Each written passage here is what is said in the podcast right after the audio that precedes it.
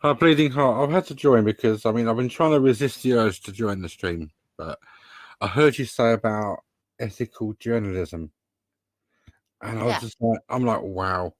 I mean, I know that you're not an unintelligent lady, so I can only put you down to naive, being naive. But to believe that journalists are ethical in their behaviour is just you've clearly not seen the things that I've seen to have that belief, you know. And I'm going to give you one example, okay? Um, and we're talking about Tommy Robinson, or as you call him, Stephen Yaxley Lennon. So I'll use him as an, exa- as an example. He went for an interview with Sky, and he knew he was going to get stitched up. So he made sure that the video was recorded by, um, I think it was one of his one of his security team or someone that recorded it on their phone. So we had a live like recording of the in, in- interview. And then when the Sky interview went out, they'd cut and shut it. So the questions that he'd said no to, they took the no and applied it to another question that he said yes to, you know, which totally changed what he said, you know. And because they did that, he then put out the original footage that he'd filmed and he highlighted where they'd cut and shut to change what he was how he was answering the question you know and this is what they do and then you, when you see that going on and you know he's been stitched up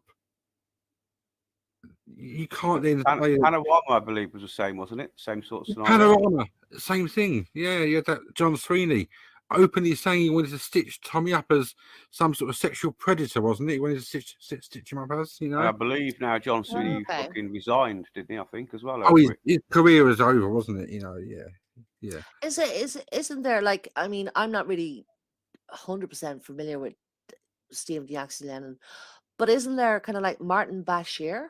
Did he kind of like he interviewed Michael Jackson?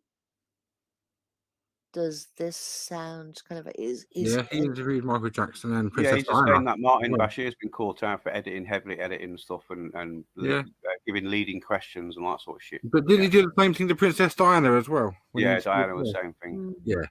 So just, when you hear when you say ethical journalism, that's just like the two words don't go together. They really don't. Oh yeah, well we know all mm. about the Sun and the News of the Yeah. World.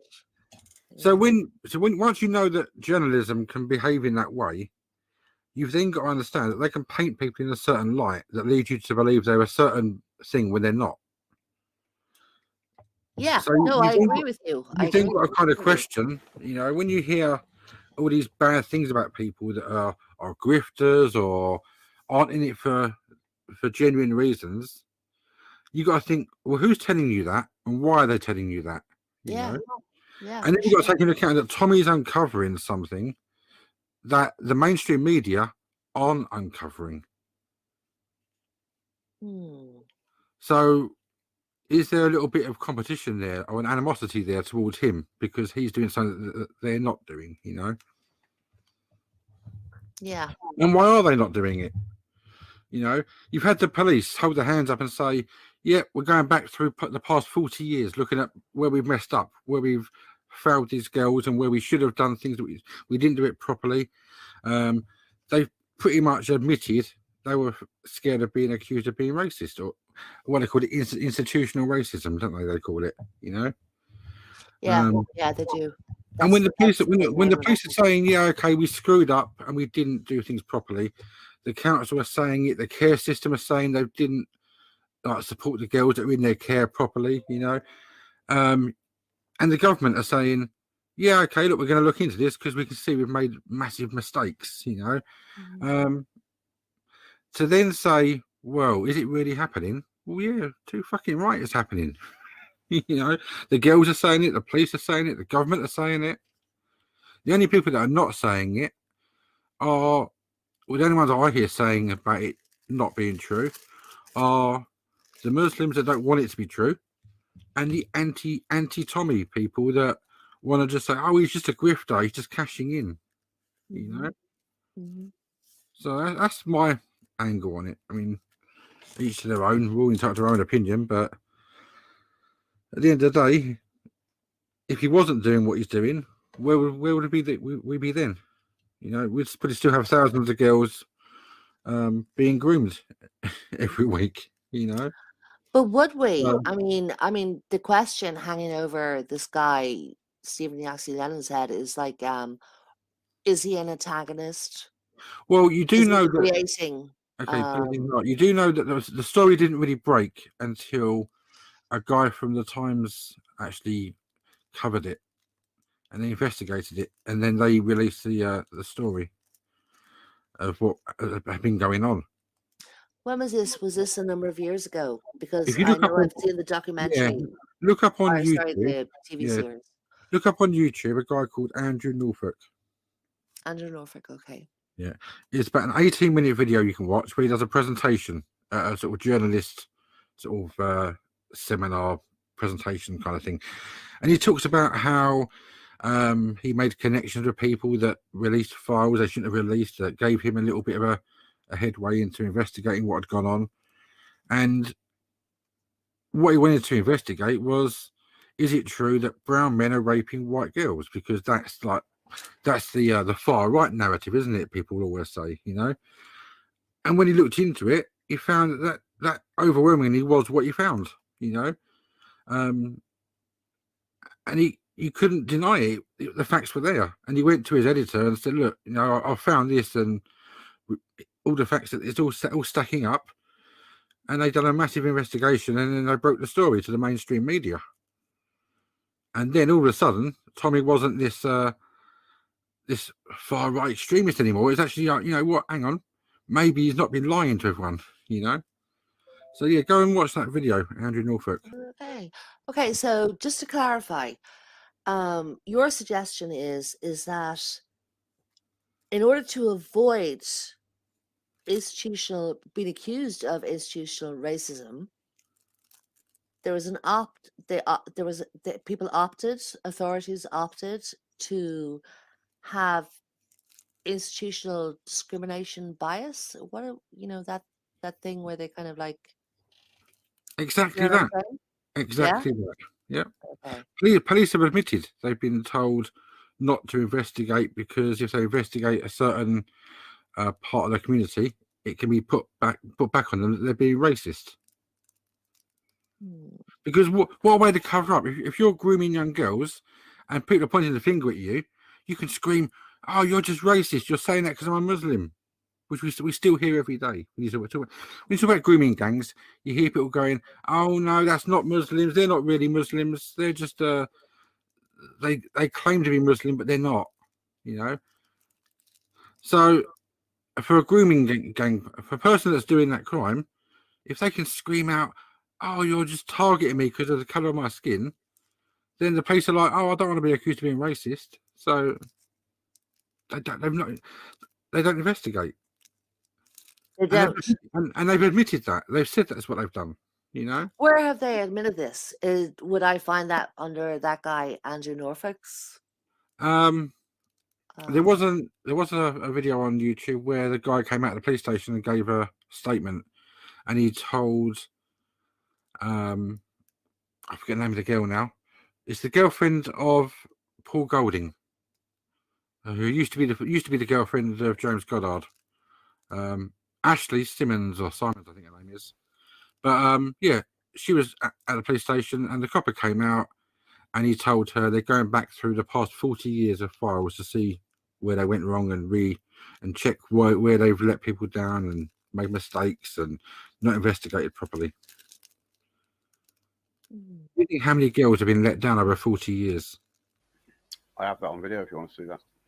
There you go. Yeah, Yeah. that's, yeah, you know the one I mean, then, Danny. Um, yeah. So, so yeah, the police have held their hands up and said they've made mistakes. They've they've admitted they failed these girls, but it isn't just the police. Bleeding heart. You got to look at the care system because these girls that get groomed, they don't come from your average family, you know, who tend to like you know take more care of their children than the children in the care system. You know, if you've got a child that's in care and they decide to leave that whether they're in care on a Friday night and go off with their boyfriend, you know, they haven't got parents that are searching like I would be searching. If it, if it was my daughter, I'd have my neighbours out, I'd have my relatives out, I'd have the whole fucking street out searching for my daughter, and they would, you know. A girl in care doesn't have that. So that, what, what would happen is the care home would phone the police and go, "Yeah, we've got another runaway," and the police are like, "Oh yeah, another one. Ring us back at tomorrow if she hasn't, hasn't turned up." You know, because they're not going to go searching because there's no there's no one phoning up every five minutes saying, "What the fuck are you guys doing?" You know, which is what I would do if my daughter was missing. And I'm sure if you've got children and your children went missing, bleeding heart, you'd be frantic, wouldn't you? You'd be worried. You'd be like going going nuts. You know Mhm. Mhm. and you'd be putting pressure on the police to get out there and drive around looking for the girl and knock on doors and do everything. But when a kid from care goes missing, it's like, oh yeah, I'll be back on Monday, you know. And that was how the care staff treated them. And that was I'm, I'm I'm aware though that- that, that some of these children, some of these young women came from, you know, they they lived with their families.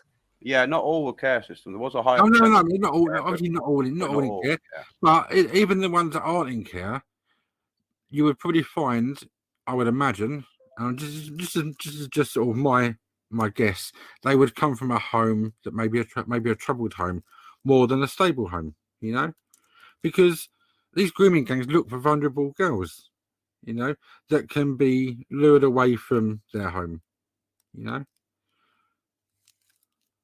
Yeah. Tell you what, I'll Oh, tell you what I'm, is I'm strange sure the Jews are victims. is none of the victims, survivors, actually get on, which I find really strange. Say that again, Danny. Interesting. None of the victims and survivors actually get on. It's as if they were turned against each other. And a lot of them blame each other as well. A lot of them say, "Look, I wouldn't have been raped or groomed. It wasn't for you," because a lot of them pulled each other into it, friends of friends, and all this sort of stuff. Yeah, yeah, I guess. So a lot of them blame each other for it, if you like, and it's not. It's But not, isn't uh, but hang on, not but isn't, united. they're Yeah, but the thing is, Danny, isn't that what a grooming gang would do? A grooming gang, let's say Yeah. you've got, Oh yeah, I mean, the way these grooming gangs work, it'd be a young lad flashing the cash around, giving the girl drink, drugs, cash, going taking her shopping, you know. And And another he- thing that ain't got talked about by Tommy yet either Yeah, is the uh, the males, the boys. yeah. But the, to the to the Oh, okay. to the girls, they've got a cool a cool boyfriend that's got a car and you know, and then when that boyfriend says, "Oh yeah, bring your friends along," you know, so obviously, if they get one girl groomed, they're going to try and tap into the, the the the friend network, aren't they? It's the same thing that Je- uh, Jeffrey Epstein did. If, if you watch the Netflix um, documentary about Jeffrey Epstein, they work the same way. They got a girl in, and then they got her to bring her friends, and they got her to bring her friends. It was all connected. Yeah. So yeah, they are going to be blaming each other for getting each other into it. You know. A lot of them. Yeah, they'd be they'd be angry with each other. Yeah. It's quite a lot of them um, have wrote books. I mean, in a way, they're probably getting they're Oh, getting they the have gro- written books. They Yeah, Yeah, that's quite a lot of the Telford victims have. Yeah. they're kind of getting the grooming victims to become the groomers in a way. yeah. Get the blame, scapegoats, even. Yeah. Yeah. You want to play that video then? If Roger's okay with you playing it, Oh right, yeah. Sorry, which one was say? Which, which one was it? The police station one where they say about 40, going back through forty Oh, right, years of records. Okay, that's the demo of the uh, documentary. that is. Where is it? There it is.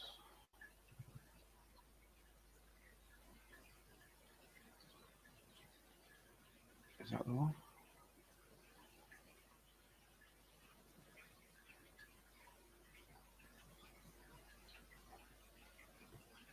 Oh well, Nosy Cow is has said of the victims. I'm not too sure whether I should say survivors.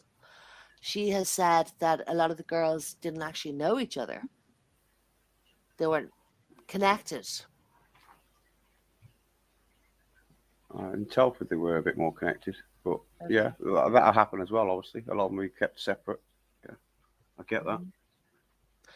Um, Models first is replying to Adam Smith, and he says, and racists are using this series failing by the police in the past on the backs of the victims. So is that a kind of is is an agenda being pushed? Well, firstly, I would say And Danny. It's not first. It's not a race issue. It's a Muslim issue. Now, so if you're going to say racist, you, I- would say what what race? That's the question of the model first. What race is being targeted here? And if you're gonna if you're gonna go down the line of it's because they're Muslim, then you've got to look at the uh, the statistics. You know, when you've got 84% of the grooming gang convictions are Pakistani Muslim, that tells you there's a problem. I'm not saying 84% of paedophiles are Muslim. I'm saying grooming gang convictions, 84% were Pakistani Muslim. That's, But that's you know- very specific, isn't it? Grooming gang. yeah, yeah, yeah. it's- When they prosecute, they have type two and type one. Uh, one one of those would be your typical, um, what we would call your typical paedophile. You know, your dirty old man, a, a priest. You know, you know, your stereotypical paedophile. A And the of an other type- opportunist. Yeah, and yeah, and, and the other type is the grooming gang type. who so when you look- actually sought. So when they look at the two types of prosecution and they look at the type that is the grooming type, and they looked at the number of people that were sent to prison, actually convicted of it, 84% of those were Pakistani Muslim, guilty of grooming. Guilty of yeah, guilty and convicted and imprisoned of being a member of a grooming gang, of grooming girls. Yeah. which kind of like took advantage, uh, basically raped. Well, of course, yeah, rape, of course, yeah. I mean, that's what that's the the ultimate reason why they groom these girls is to rape them, to prostitute them, to pimp them out. you know. So, um, in comparison, okay, so this occurred in various little spots where, you know, around the UK.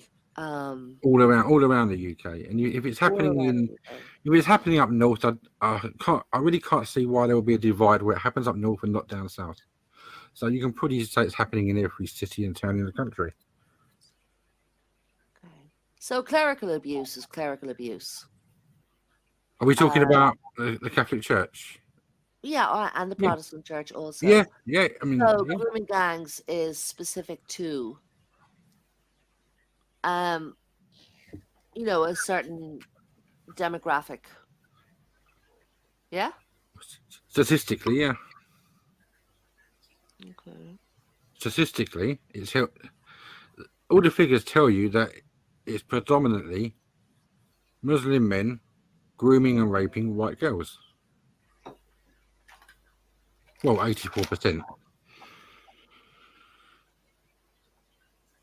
When you look at when you look at that, that exact type of crime, that exact type of paedophilia, the grooming gang type of, of paedophilia.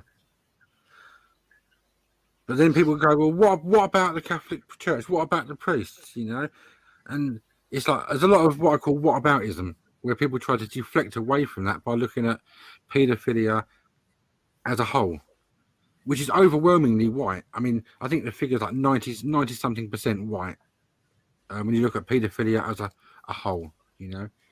Um, but to do that, when you look at it as a whole, you don't notice the specific grooming gang convictions and the grooming gang crime.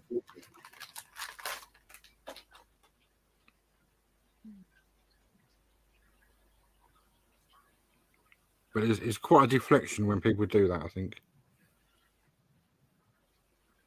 Okay. Can you share screen, please? Not. Um no, I can't actually. It would have to be Rodney who does that.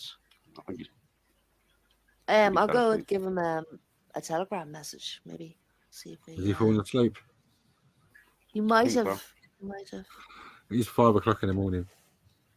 Is it? Jesus.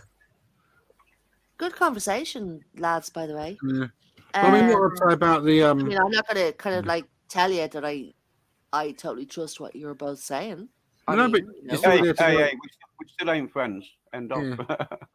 I wouldn't No, expect no. you to take my word for it. I Bleeding thought we made but- progress, Danny. Yeah. Bleeding Heart, I wouldn't expect you to take my word for any of this. I, I- but what I would like you to do is to go and look at it yourself. You know, go and go and read the reports for these uh these statistics. You know, go and find out, fact check it. You know, do do your as I, as they say, do your own due diligence. You know, all the, the facts Oh, available to go and look at. You know, um, I think the eighty-four percent thing was the Quilliam report by the Quilliam. Have you heard of the Quilliam? Is it the Quilliam Foundation, Danny, or Yeah. Quilliam Group? Brilliant. Um, it's actually a, a Muslim organisation. Um, the guy that ran that was the guy from LBC Radio, um, Maajid Nawaz. That's it. Who? No, that's, that's him. Magic a posi- He's a Did you say? presenter, a presenter on L- LBC Radio, the one who just got sacked. Um, All right, because they, they have that other guy on there. I can't remember his name. Is it James something? yeah, James O'Brien. Yeah. Oh yeah. yeah. So this Quilliam Foundation the people that did the uh, investigation into um, the, the grooming gangs, and it's their research that's been passed to the government for them to look into. You know, which is what triggered the investigation by Sajid Javid. Um, they, but the government, when they got hold of it, kind of dropped the Muslim angle and went down the Asian angle. You know, because it's uh, more palatable for people that don't want to um, hear something that sounds similar to what Tommy Robinson might say. So it became Asian grooming gangs, you know, and of course it's not not an Asian issue because you haven't got, you know, a predominantly large amount of Hindus and Sikhs or you know other types of Asian people um, grooming doing grooming um, activity. You know, it's quite specific, but that's not PC, is it? Hmm. In fact, when you look when you look for the video from Andrew Norfolk, um, type in Andrew Norfolk uncomfortable truth,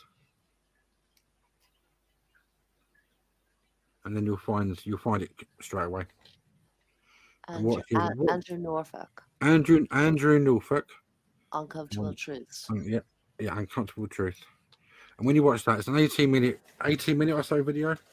And it really does open up your eyes because he wanted to try and what he found was what people like Tommy have been saying, but it shocked him because you know he's a mainstream journalist, you know, and he didn't want to. He didn't want it to be true.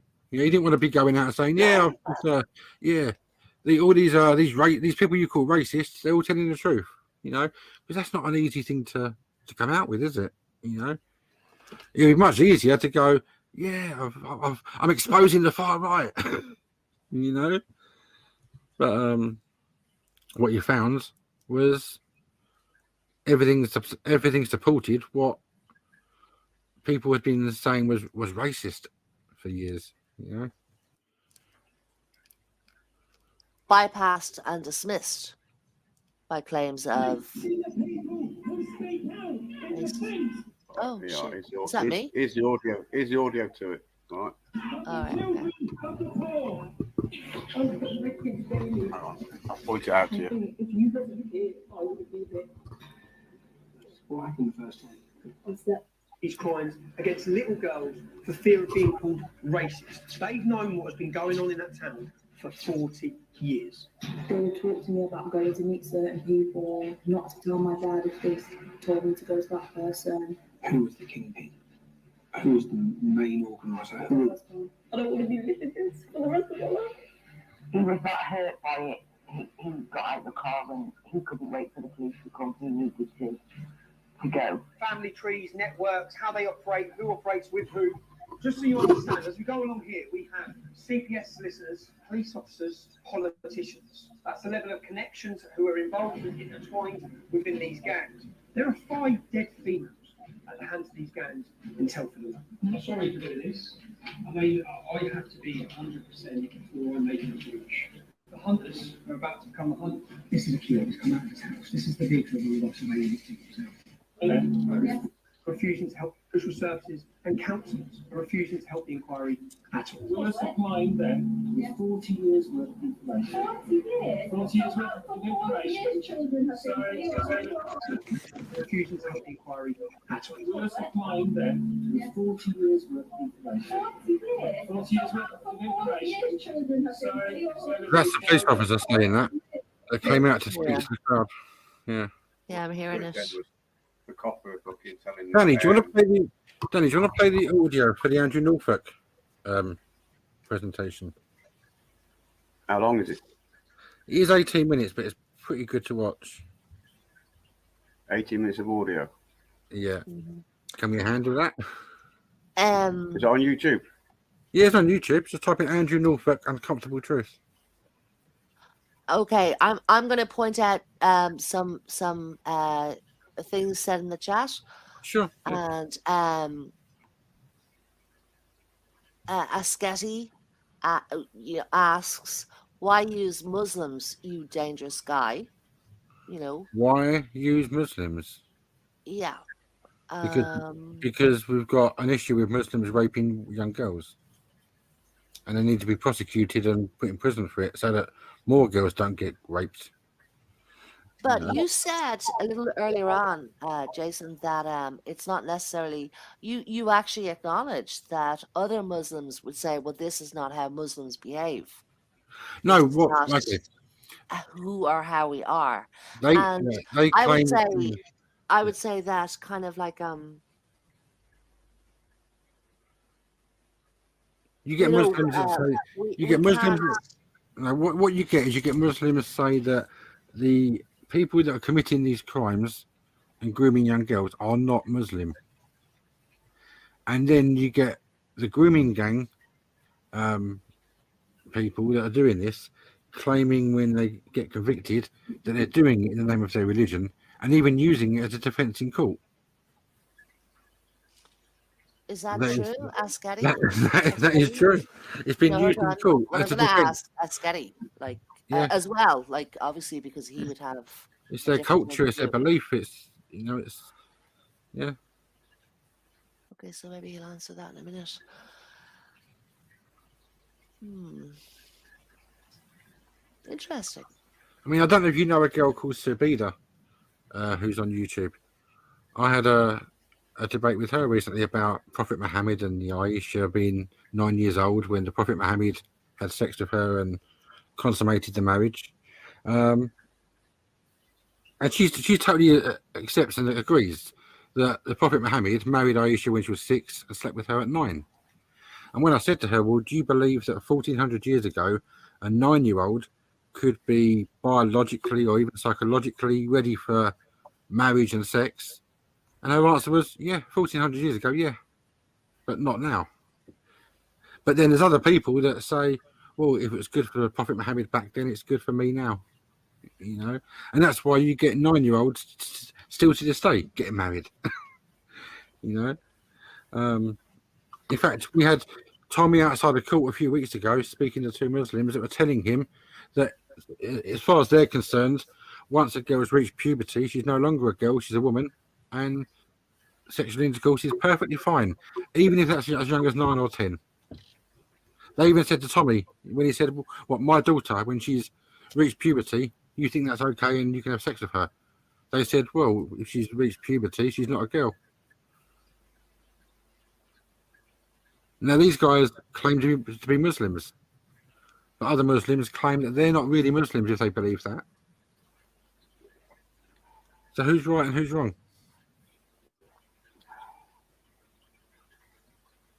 It's what your heart Yeah, says. and- It's right and- and wrong. Oh, sorry, sorry, Danny. What? I said it's what your heart says to make it what makes it right and wrong. Well, it, yeah, well, there's a lot of men in their heart that believe that because the Prophet Muhammad married Aisha at six and slept with her at nine, that that sets the example to follow, and uh, in their in their culture, they believe that a nine or ten year old that's reached puberty um, is a woman, no longer a child. You know, that, Yeah. that's you know, back My in their heart, home, back in their country, they could marry her. You know, in this country, that girl's someone's little girl. you know, it's a clash of culture, isn't it? Hmm. Okay. But when you speak when you speak to Muslims, bleeding heart, or people that claim to be Muslim, you know, they believe that they are a Muslim, you know, um, and they say to you, as far as I'm concerned, if a girl is nine, she's a woman. I can sleep with her. I can sleep with her. That's not that's not a problem. I can marry her.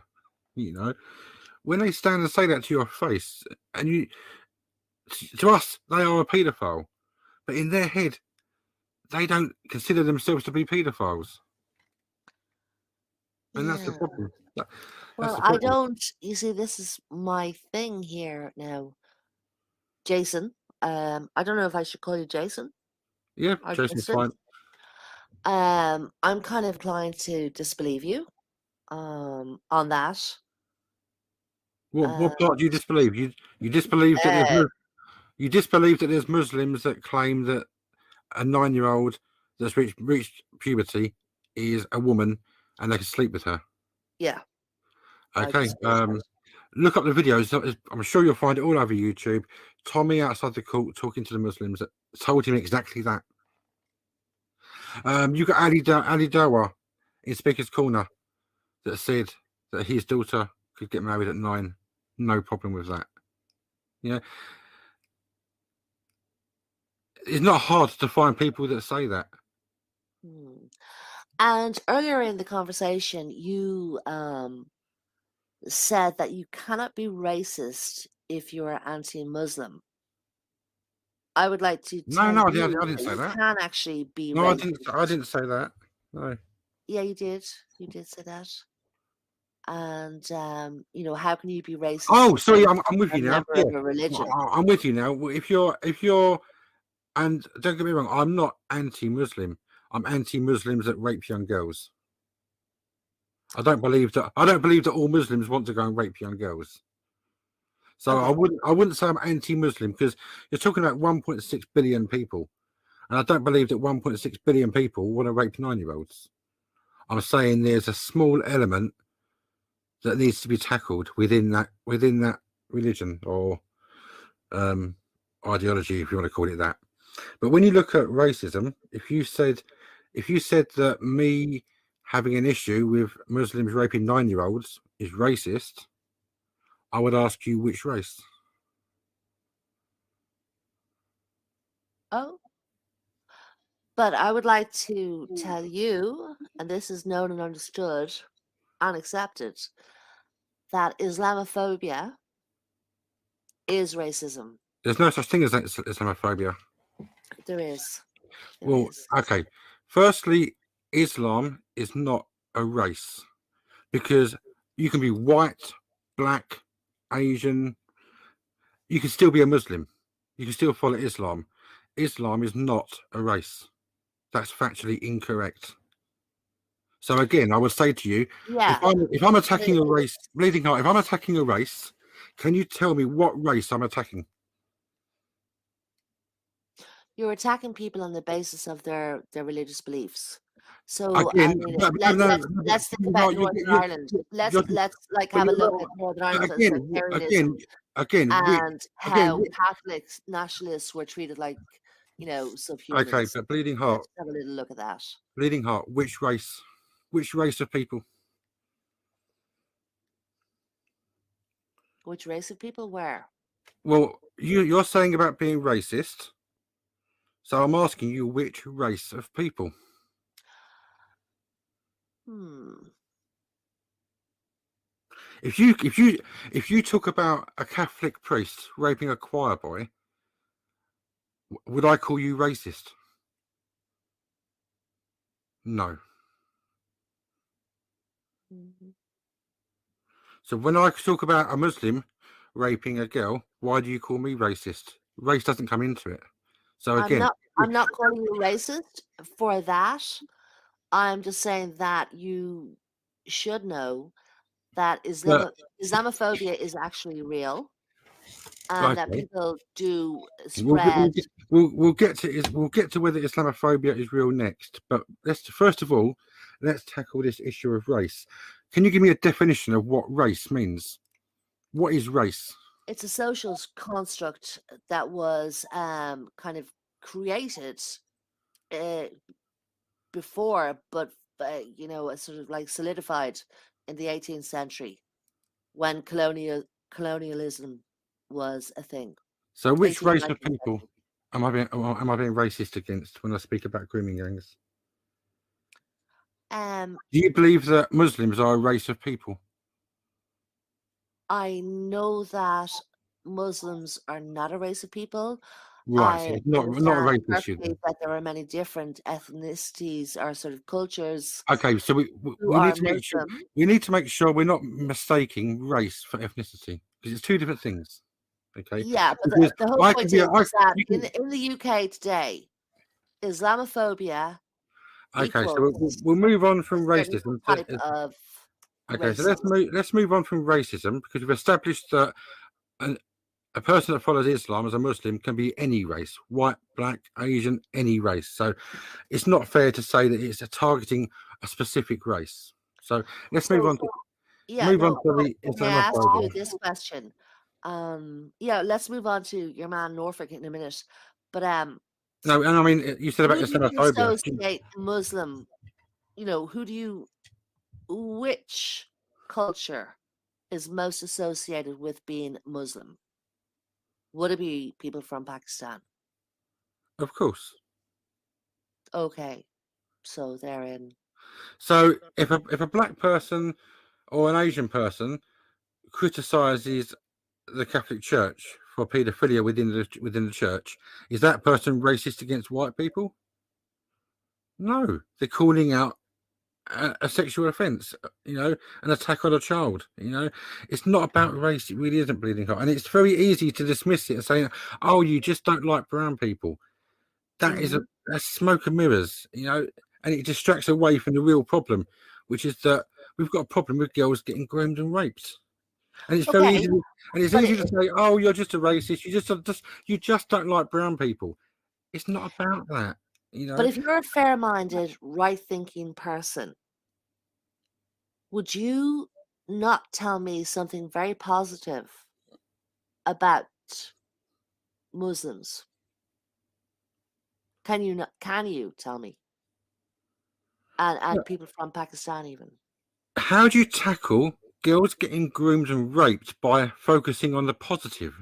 I, don't get that rationale, rationale. It doesn't make sense to me that if you're going to tackle something as ugly as thousands of girls getting groomed and raped, okay, as young as nine or ten years of age, and you're saying, well, can't you say something nice instead? Sorry, but Can you- no, can fuck you off. say I'm anything to talk about the girls getting groomed and raped. You know, it's not. It's. I, I, I don't- I don't get this whole what aboutism. You know, okay, yeah, that's really horrible. The girls are getting raped, but can we talk about something nice instead? No, we can't. No, about nice uh. Sorry, you can't accuse me of being wa- uh, of uh, of whataboutery. You can't. Well, No, I mean that's. it doesn't matter how many. it. Whataboutery is yeah. of different. You can't. You can't tackle Muslims that are grooming girls by speaking about the good things about Islam. You know, because that's not going to tackle the the bad side. You know. Right, and Are you are you going to fix are you going to fix priests raping choir boys by talking about how great how great the uh, harvest festival is in the church? You know, Well, you know what's you- know what's going to happen. You're going to give a balanced view. You're going to give a val- balanced view, and uh, you're not going to be overly judgmental if you also state what is really good about a certain culture, a certain kind of like, you know, I'm I'm just saying. Yeah, I'm sure there's plenty of people. I mean, as I said, there's 1.6 billion Muslims in the world, and as I said before, I'm not saying that they all want to go and rape nine-year-olds. You know, I'm not saying that for one minute. To say that would be would be be mad. You know, you're not going to accuse everyone of being guilty of one of what's being done by a small minority within that within that culture or that religion. Mhm.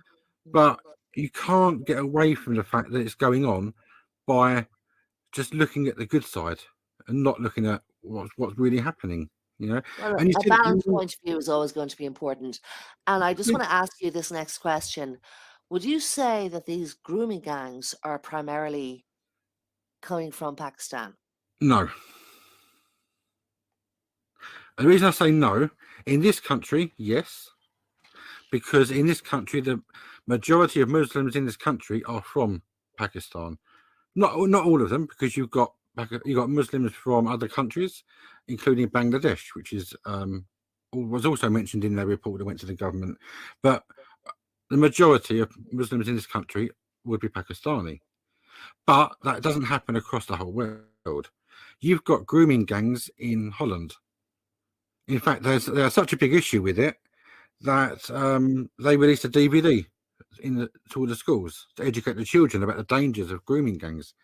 But their grooming gangs weren't Pakistani; they were Moroccan and Turkish. The exact Were same problem. Muslims? Yeah. Were they Muslims? Exactly, they were Muslims. Yes, they were. Well, I mean, hold on, don't say exactly. yeah. Well, just, you know, well, the same thing happened in Germany. But that wasn't Pakistanis doing the grooming there. That was a different country. But again, Muslim. And this, this is a pattern that's happening all around the Western world. Where you find grooming gangs, what you find is they are predominantly Muslim and they're not all from Pakistan. mhm. But in this country, that is the case, but only because the majority of Muslims are Pakistani in this country.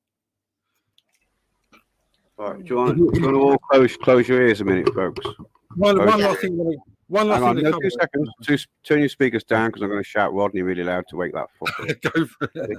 Okay, we're not going to listen to the audio, or will you try and play the audio? I've got it ready anytime. okay. But I think Yeah. model, Model's first wants into the room, so I'm trying to wake Rodney up. Ah, Rodney, wake up! So I'll see if that worked. Hey, well, yeah, I can play the audio anytime you want, but I've just listened to you two chat. Carry on. Sorry. So, Yeah, Islamophobia. Do you know what Islamophobia means? I do. I absolutely do. What would you say the definition of Islamopho- Islamophobia is? Is having a kind of like um a hatred, a bias against people who practice that religion. Incorrect. What would you say it is? Well, break the word down. It's a made up word that is formed from two words. The first word is Islam, so the focus is on Islam.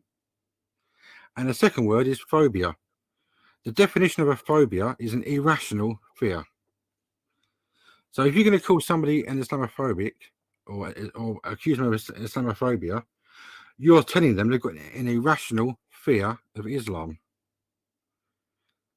Of the religion as opposed to the people who follow the religion. What do you what do you mean? Well, if you're saying Islam, then you're talking about the whole entirety of Islam as an ideology. No, not at all. We're talking about the people. people- Islamophobia. Okay, and the people follow that follow religion. the people that follow Islam are Muslims. Yes. hmm So Islamophobia is an irrational fear of the followers of Islam, which is Muslims. Yeah. So then you've got to look at why, what the foundation is for that fear.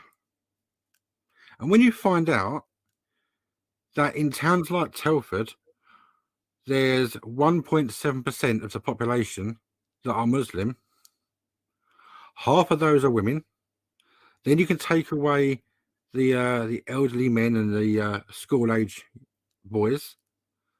And when you look at the remaining demographic, the uh, adult working age man. And then you find out there's evidence that's coming out on the, on the 29th of January that 30% of those people are involved in this grooming. That's something that's quite quite alarming and needs looking into.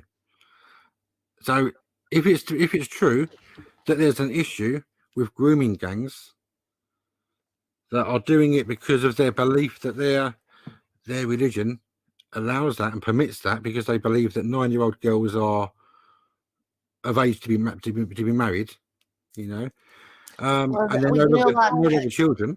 Justin, Jason, Then- you've done it. You you've just I don't. I don't clarified what Islamophobia is. Yeah, I don't think in, it's in irrational. those couples of sentences. It's, Thank whether, it's whether or not we agree or disagree that it's irrational to be fearful of guys that want to rape nine year olds. I'm sorry. That scares me. You know, if there's men that are happy to stand and say to us, as far as they're concerned, a nine year old is not a child and they can rape them, then I'm, I'm going to be fearful of those people that have that belief. Why would you not be scared of someone that tells you that?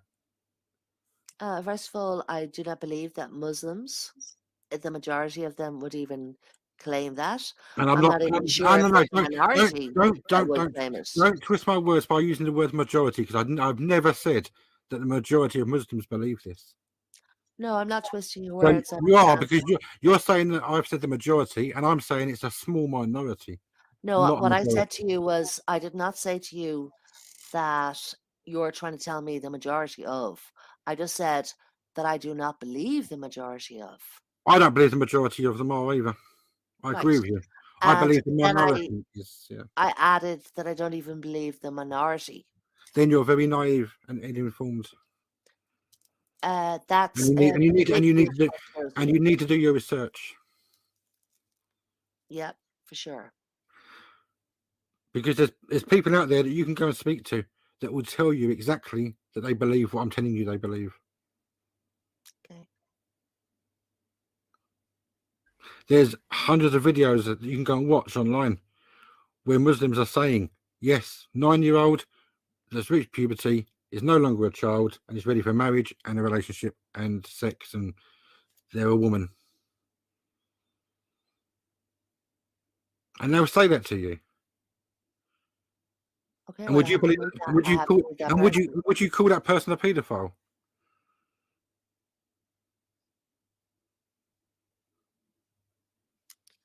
I don't even know know if that person exists. I'm not. I don't. If, like, I if that don't person necessarily believe right, that, that is. if the that person existed, would you call them a would you call that person a paedophile? Um, I would. I would call them a person who had very backward views, and were basically. So you wouldn't call, so you so you so are you telling me that you would not call a Muslim man that Just tells you he can sleep with a nine year old, Just, you would not call him a Just you wouldn't call him a paedophile. Justin, you've got to let Bleeding Heart finish answer, mate, before you start keep putting in all the time. Sorry, but okay. So just want to But let, clarify. you my know what? Just, just um, kind of like, because we, it could be a, you know, that kind of the way you have a round argument or whatever. What's they call that kind of an argument? look, Bleeding You heart. go around in circles. Well, we listen listened to that Bleeding guy Heart- Andrew Norfolk. If I introduced you to a man that said to you, "Yeah, I'm a Muslim," and I believe that a nine-year-old that's reached puberty is an adult, and I can sleep with her, and that's cool. That's, I can marry her if I want. Would you not say to that person, "You are a paedophile? You would just say they're a bit, a bit backward. I would ask them what they base this belief in on. And if they said if they said to you, because in our culture, when a girl has reached reached puberty, she's mature and no longer a child. Um, come back to me on that. I don't. I don't even think it's uh, true that in the Western world that that's something that's carried from another culture.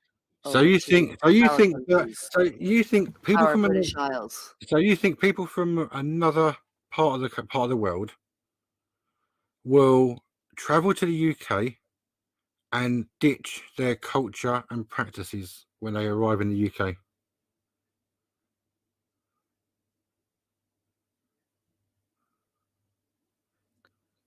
Um, I think they'll probably cook food.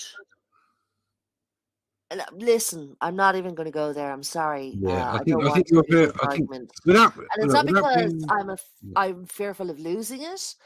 It's just that um I think you're fearful of the answer, and then being being you yourself being accused of being Islamophobic.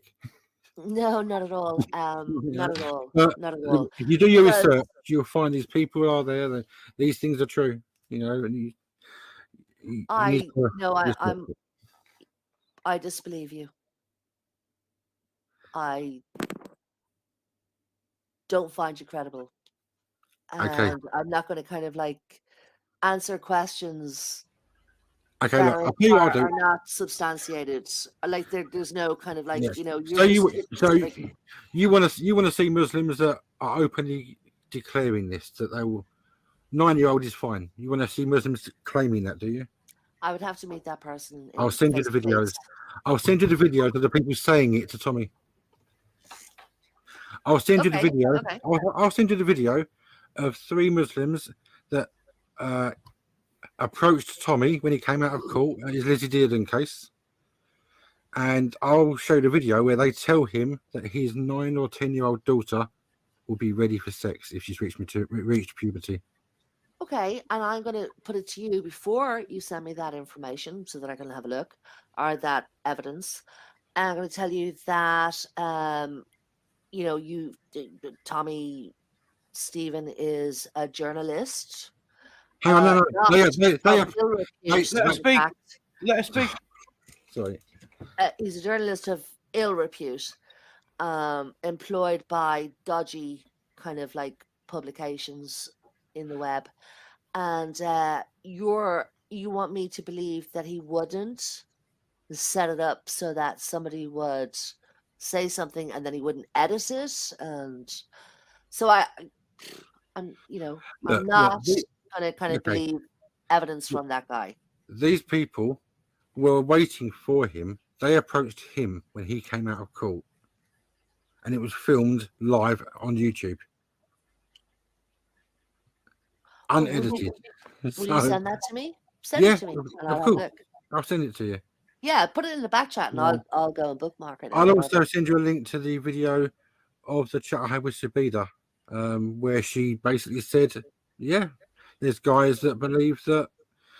I mean, she said that she, she doesn't condone it or agree with it, but she admitted that she knows that there's guys that believe this. Okay. You know, Okay. and she's a Muslim. So I'll send I'll send you everything I've got, and you can have a look at it. Um, All right. but I'm surprised you've not looked into this and seen it for yourself. You know. But then, why would you look at a journalist that's been uh, that you've been told is of ill repute?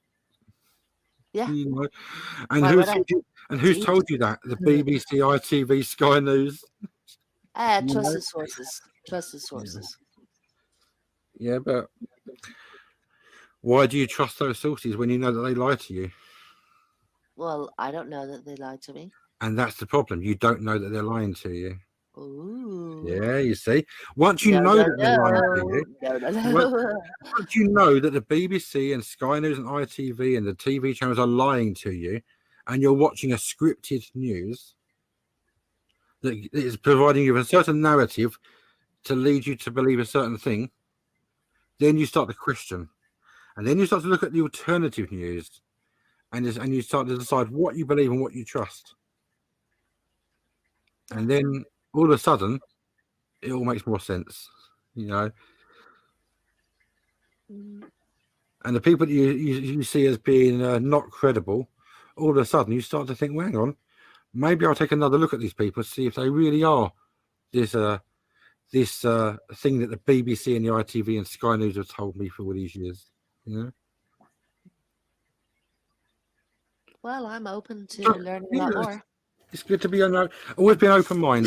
if you're not an open mind, then you can be uh, you can be manipulated easily, can't you? So. Hmm. And I'm not saying that has been done to you, but it's um well, it's my belief that people are being manipulated by the mainstream media. Yeah. But Yeah, and I, it would be my belief that the alternative media can be equally as manipulative. oh, cool, yeah, of course it can. That's why you've got to do your own research and fact check and not take anything you say you hear as gospel until you've researched it and found out. But some people make their mind up, and then therefore they, they they don't look because they made their mind up already. You know, Tommy's a racist. He hates brown people. He's grifting. He's got. He's not doing it for out of any concern for the girls that have been raped. And um, we should watch the BBC and Sky News instead. You know, Well, I don't know why you would assume that they would be my sources of information. well, no, they are for I millions of watch- people. I So don't I, am. I am. Um, Obviously, I'm generalising because they are for millions of people. You know. Yeah, I don't watch uh, that stuff. Good on you. Yeah, I don't like Yeah. it. Good on you.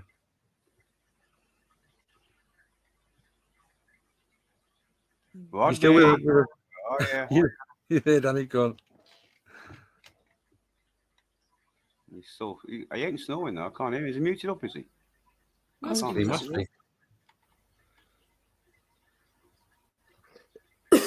I'm going to take a little break. Will you wait for me to come back to play that video, that audio? Yeah, no Yeah, problem. sure. Yeah, no Yeah, problem. sure. Okay, great. I, I, I won't be too long. Thanks. What is this video anyway? It's uh, an uncomfortable truth. It says. Yeah. Have you not seen it, Andrew Dan?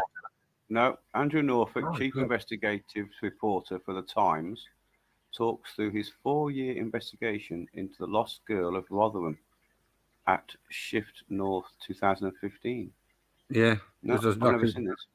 Oh, I'm surprised you've not seen it. It's um, it's the one thing I send people when they say, "Oh yeah, Tommy this, Tommy that." I'm like, well, don't don't listen to Tommy. Listen to this guy from the Daily Mail. You know, that speaks about his journalism. You know, this would be the person that Bleeding Heart might call an ethical journalist. you know, but he just. I'm surprised you've not seen it, Danny. It's um, been watched by lots of people, and it's not it's not from what people would say the right or the far right or anything or, or alternative. It's not. It's, it's mainstream, you know. Yeah.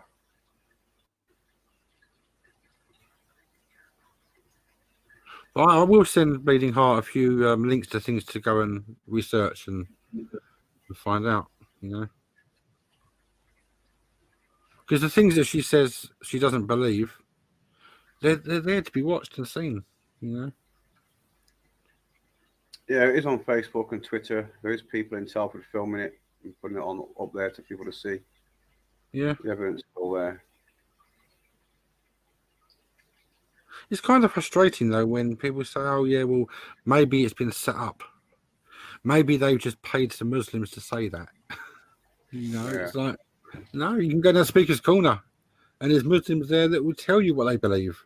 You know, um, unashamedly. You know, Ali Dawah is one of them. You know, he was saying he'd be happy to marry off his own daughter at nine years of age if she'd reach reach puberty. See, when I asked my, my, my Bangladeshi mate, right, who's probably out of all the Muslims I know, Yeah. I know three. I'll be honest, although I know, I know fucking three. But out of them three, one's Bangladeshi, and he goes to mosque every day, right? Mm. And he does the prayer mat stuff, you know, every sort of so many hours you go and pray to, um, oh, I don't know now, whether Mecca, Mecca, Mecca, that's it. Yeah, Mecca. Yeah. Yeah, so he, do, he does that. The other two don't. The other two drink, smoke. They don't go to church. They go once a week, maybe. You know what I mean? With their mum and dad's type thing. Or Yeah. take their grandparents to the church or whatever, as the mosque, I say. Yeah. They're not like, in my eyes, full on Muslims. Where They're, what- of the guys- they're what they're what people call cultural Muslims, aren't they? I've heard that Yeah. term. So because this guy was more Muslim than the other he was the one I sort of, I don't know, interviewed, if you like, Yeah. without him knowing, sort of thing. I just fucking drilled him. So I said, right, explain yourself about this Mohammed, blah blah blah.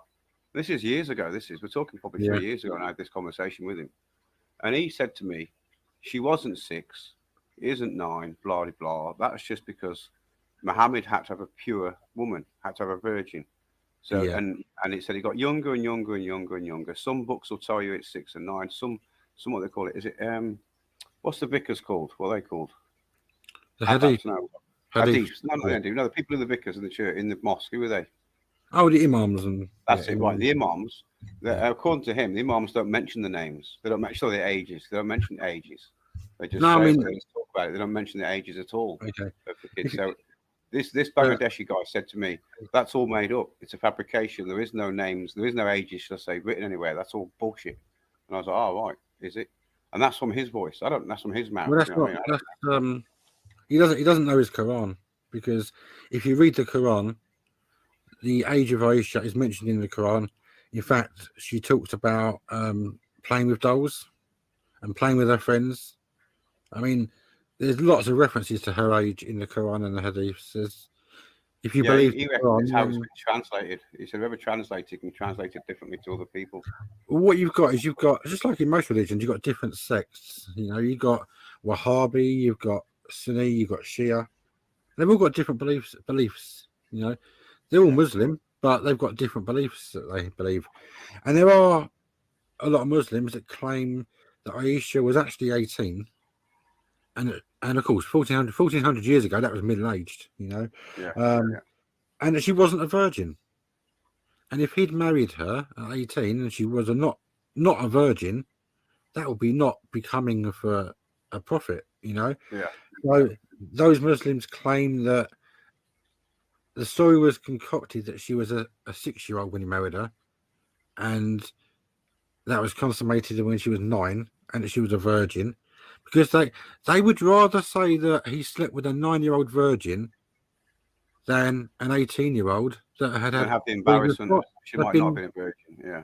well, it wasn't a virgin. Well, 18 years of age back then, she wouldn't have been a virgin. That was like, that was like, not like 18 is nowadays, you know. Yeah. Yeah. Um, and this is actually something that because Tommy did an interview with an Australian um, Australian cleric.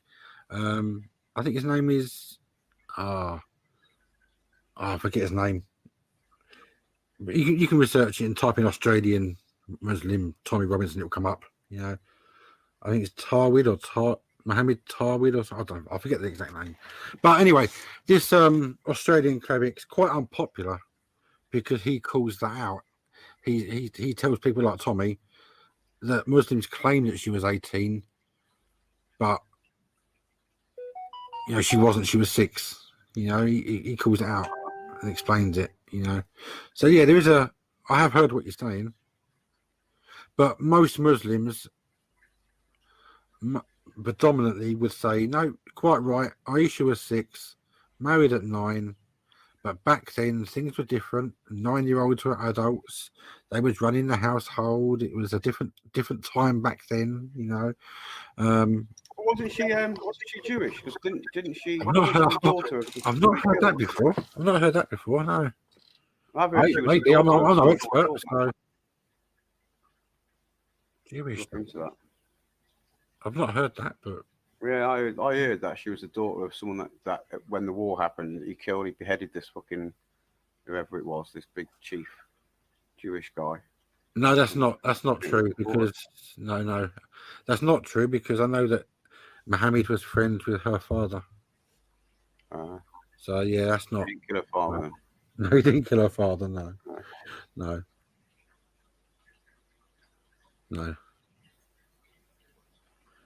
So yeah, he's, she wasn't, you know, a, a prize from war, from a daughter of someone who's killed. No, that would have made her a, a sex slave, not a wife. You know. Okay, boys, I'm back.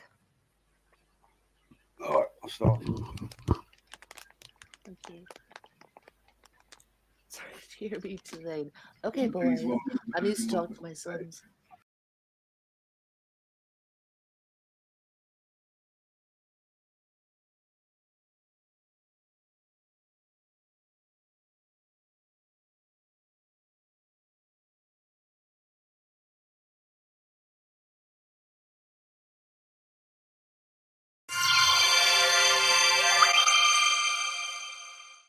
Ladies and gentlemen, please welcome Andrew Norfolk to the stage.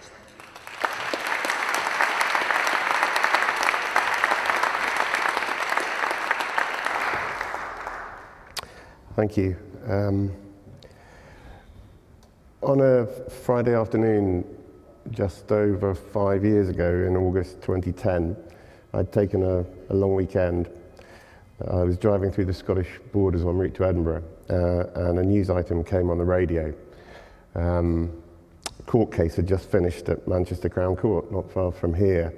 Nine men had been found guilty of multiple sex offences against one 14 year old girl she'd been befriended and then passed around these men for sex. And there was an exchange um, between the young reporter outside the court and the presenter in the studio in London. Presenter clearly knew as little about the case as I did because I'd not heard anything about it um, until the item came on. The presenter was saying, This sounds terrible. These are horrific offences. What, what was it about these nine men? Did, did they know each, how did they know each other? Did they have anything in common? And there was an embarrassed silence, and the young reporter um, sort of went, uh, um, No, I don't think there's any suggestion that these men had anything in common. Now, they hadn't named the men, And I sat there in my car, knowing nothing about the case, thinking very uneasily, I bet I know something these men have in common. Um, this was 2010. I, I started on the Times in London in 2000. I moved up to Leeds in 2003 as Northeast correspondent. And as the years passed, I'd begun to notice what seemed to be a similarity between a number of little cases that were cropping up. Um, stories that would come across your desk, local newspaper reports, press agency articles. Um, cases where a number of men, two or more men, were being convicted of sex offences against girls who were almost always aged 12 to 15. Um, the first meeting had been in a public place. It, it, wasn't people they knew. It was a meeting in a, a bus station, in a shopping mall, on a street corner. And these kids, young adolescents who were wanting to be treated as more grown up than they were, a lot of them from pretty tough backgrounds, um, were going through an initial befriending, grooming process and then alcohol, drugs, um, being lured into a world where they were suddenly completely out of their depth. And in the worst cases, were being put into cars, taken to houses for so called parties. Um, and a lot of men were waiting to have sex with them. Um, there was one other thing the, these cases had in common. Um, it was very difficult to avoid noticing that the names of almost all the offenders were, were Muslim names. And that was really weird because almost every form of sexual offending against children that we know in this country is overwhelmingly white men usually acting on their own. Um, abuse in the family, in institutions, against boys, against prepubescent girls, online. White, white, white. Um, but this was different, and yet each case was being treated as a one off, totally isolated, no pattern. And that day in the car in, in the borders, I said to myself, when I get back to Leeds, I'm going to check. And if these nine men are Muslim names, then I'm, finally I've got to get over my fear that this is a story it's impossible to cover because it is the far right's dream story. Innocent white girls, evil, dark skinned men. How do you cover that? But I can't carry on ignoring it. And sure enough, when I got back, I looked up it was indeed as, as I'd thought. Um, the next day, I sent a very long email to the news editor in London. Um, said, "Look, I think there's something going on here. We need to look into it. Will you give me some time?" And he gave me what turned out to be three months. Most of that time was spent trawling online, searching through newspaper archives and local libraries, trying to find cases that fitted the, the pattern nothing to do with the names of the men who were being convicted, but the cases that fitted that model. And we came up in the end with 17 cases since the late 90s, 13 different towns and cities, 56 men convicted. Three of the 56 were white, 53 were Asian names, 50 of them were Muslim names, and when we looked into each case, the overwhelming majority were Pakistani Muslim. Okay, so we had a kind of evidential base, but what the hell are you going to do about it? um, we needed to start talking to people. And so I tried to start talking to police forces, to specialists, to experts who look after children, um, to government departments. And there was a complete wall of silence. All we get, if anything, were, was a terse statement, you know, ethnicity, culture has absolutely no relevance whatsoever to this pattern of offending. Um, in the end, I found one small charity which worked with the families of victims, and through them, I got to know some of the families and to understand that the court cases where people were actually being prosecuted were actually a tiny, tiny minority because in most cases, parents had been trying really hard to get help for their kids. They were going and knocking on doors, they were pleading with social services, with police to do something, and nothing was happening. Um, eventually, um, we were ready to publish, and we published that first story in January 2011. Um, the whole of the front page and four pages inside. Within a few days, the government had ordered a national inquiry. Um, Within two days, Jack Straw, the former Home Secretary, went on Newsnight and said that some young Pakistani men in his Blackburn constituency viewed white girls as easy meat, which created further headlines. I was called down to London for my very first ever one to one meeting with the editor of the Times. Um, I'd been told he was quite pleased with the impact of the story, and I thought I was going to get a pat on the back and be told I'd done a good job. Um, instead, he told me this was now going to be my full time job.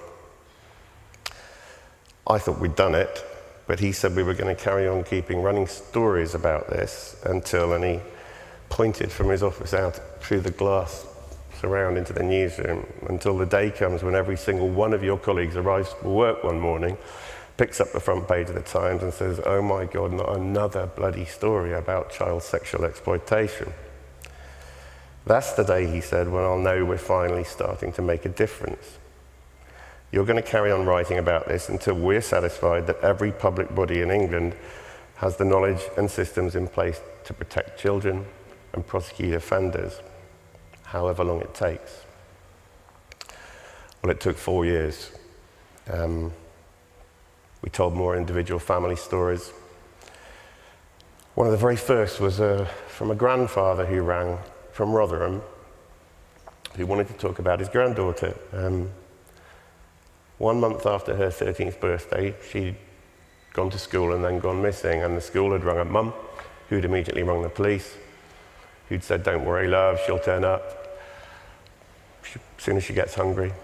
Um, she didn't turn up that afternoon, that evening.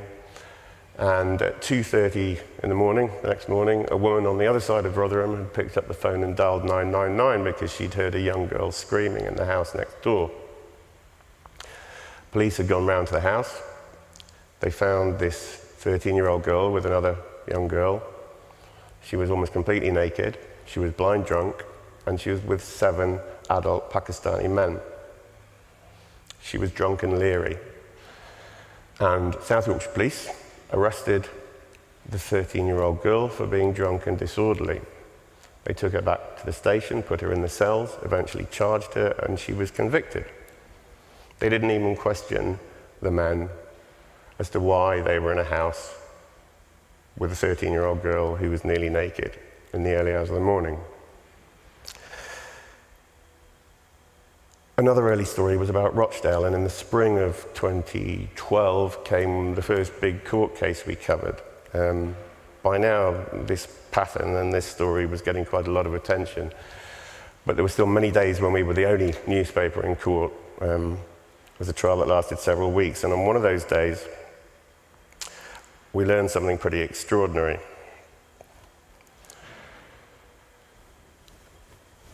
One of the victims was a girl from Essex, but she'd been put into a children's home in Rotherham, and she was the only resident of that children's home. I'd never heard of solo care children's homes. In two months in that home, she'd gone missing 15 times, periods ranging from a day to a fortnight. And on one of those missing nights, she'd been taken to a house, put blind drunk in an upstairs bedroom, and cars had started arriving from all across Greater Manchester. Men were queuing on the stairs and on the landing outside the bedroom. And the jury heard that 50 men had had sex with that girl in one night. She was a child.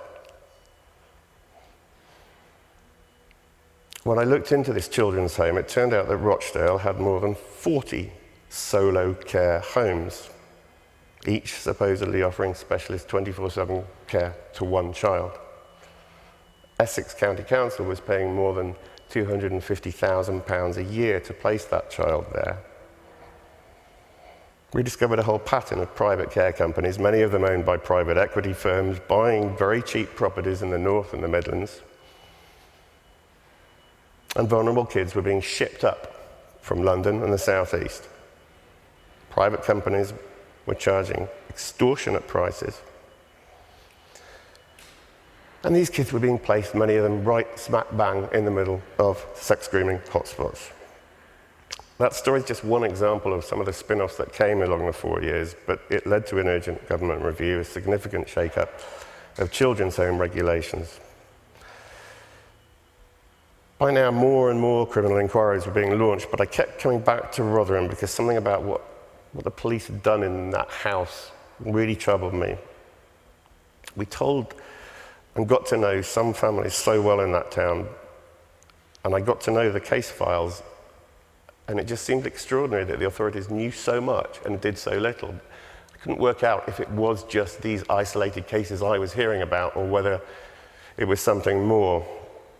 And eventually came the big breakthrough for, for the investigation, without question, the most single important day, which was the day I drove to an address somewhere in South Yorkshire. I waited, and eventually another car drove up. I opened my boot the driver opened theirs, and two very large sagging cardboard boxes were transferred from their car to mine.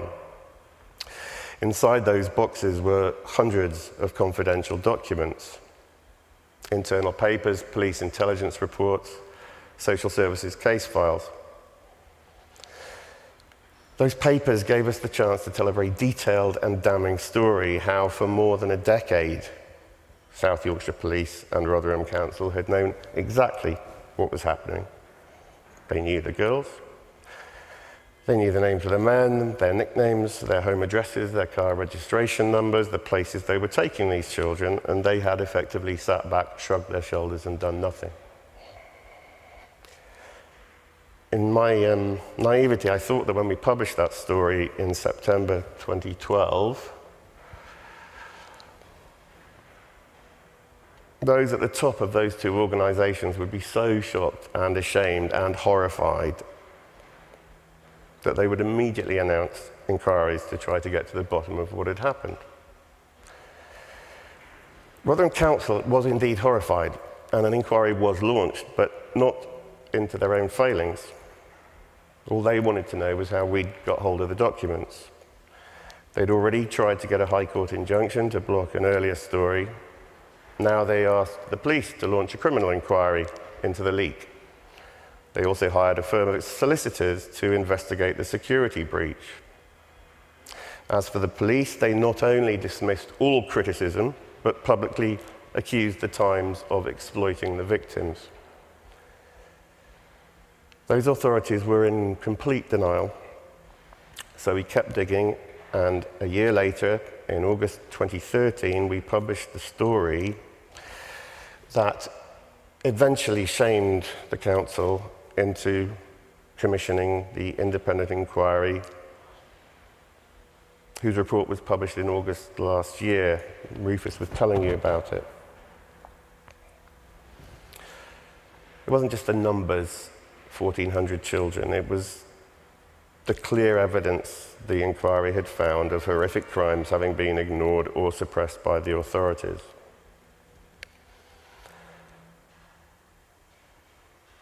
As Rufus said, suddenly Rotherham became headline news globally China, Australia, Canada, you name it. And when I think back to what the editor said to me four years ago, um, we're going to keep on until. The, the Council's chief executive told a parliamentary um, committee in evidence that the reason the Council felt forced to commission that inquiry that ended up having such huge repercussions was because, quote, the Times wouldn't leave us alone. In the outcry that ensued, several senior people lost their jobs. Then the ruling Labour cabinet resigned en masse. Finally, the local authority was found not fit for purpose, and it's now run by a team of government appointed commissioners. I think this story is an example of why newspapers matter. For years and years, people in that town had been desperately concerned by what was going on. They'd tried their very best to raise the alarm. Young girls and their families had pleaded with the police. Frontline workers told their bosses. Internal reports were written, seminars held, letters sent to chief constables, MPs, government departments, and absolutely nothing changed. And finally, When all else fails, someone very brave decided in desperation to place their trust in journalism. Those documents I was handed revealed something shameful, something people in power, people whose job it supposedly was to protect children, had chosen to keep safely hidden.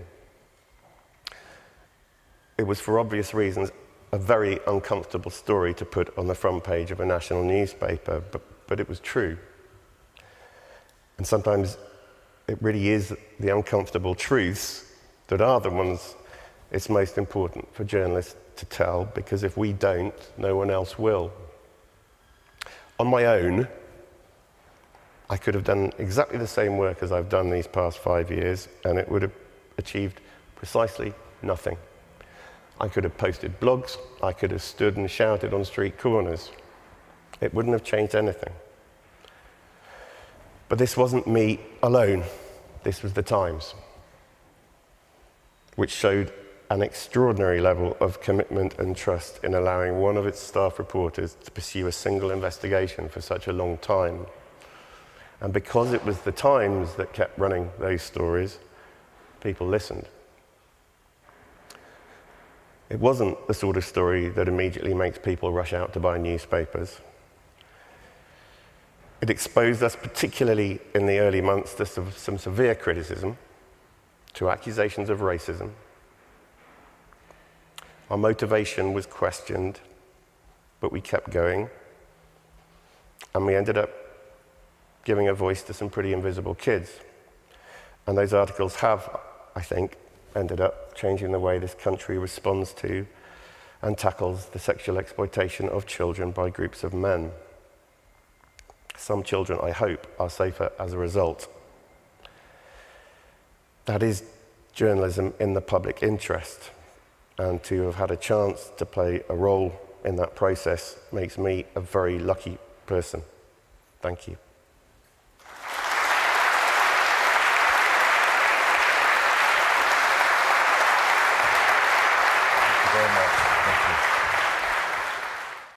So that's Andrew Norfolk from the newspaper called The Times.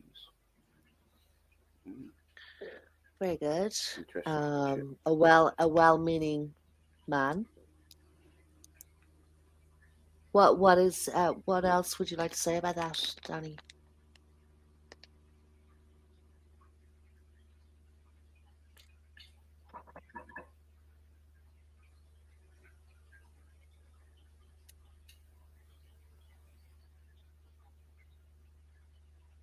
Can you hear me?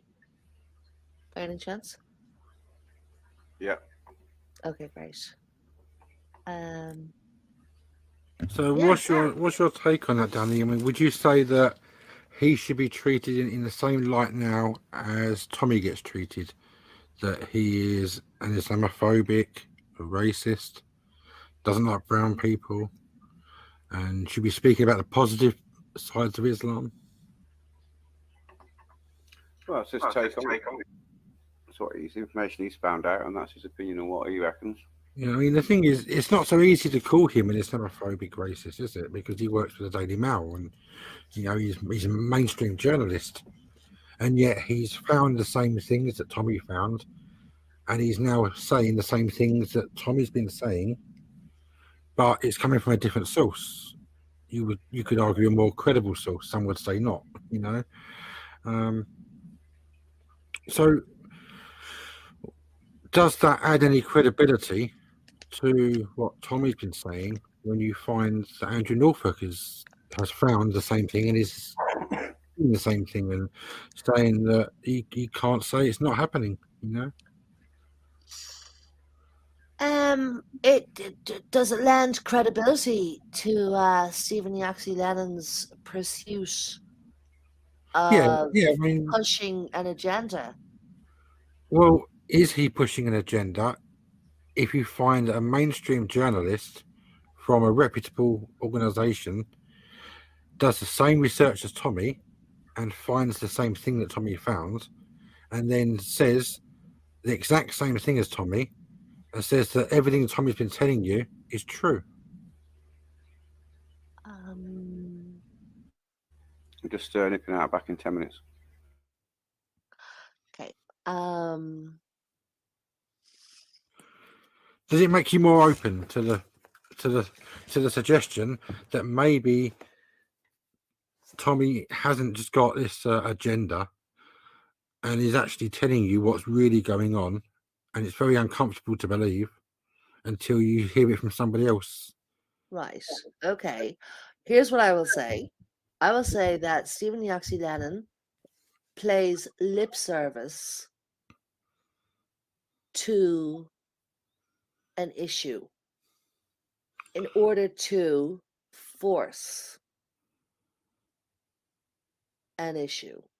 So what should this this guy, Andrew Norfolk, was obviously well intentioned. Um it's a different it's a different situation.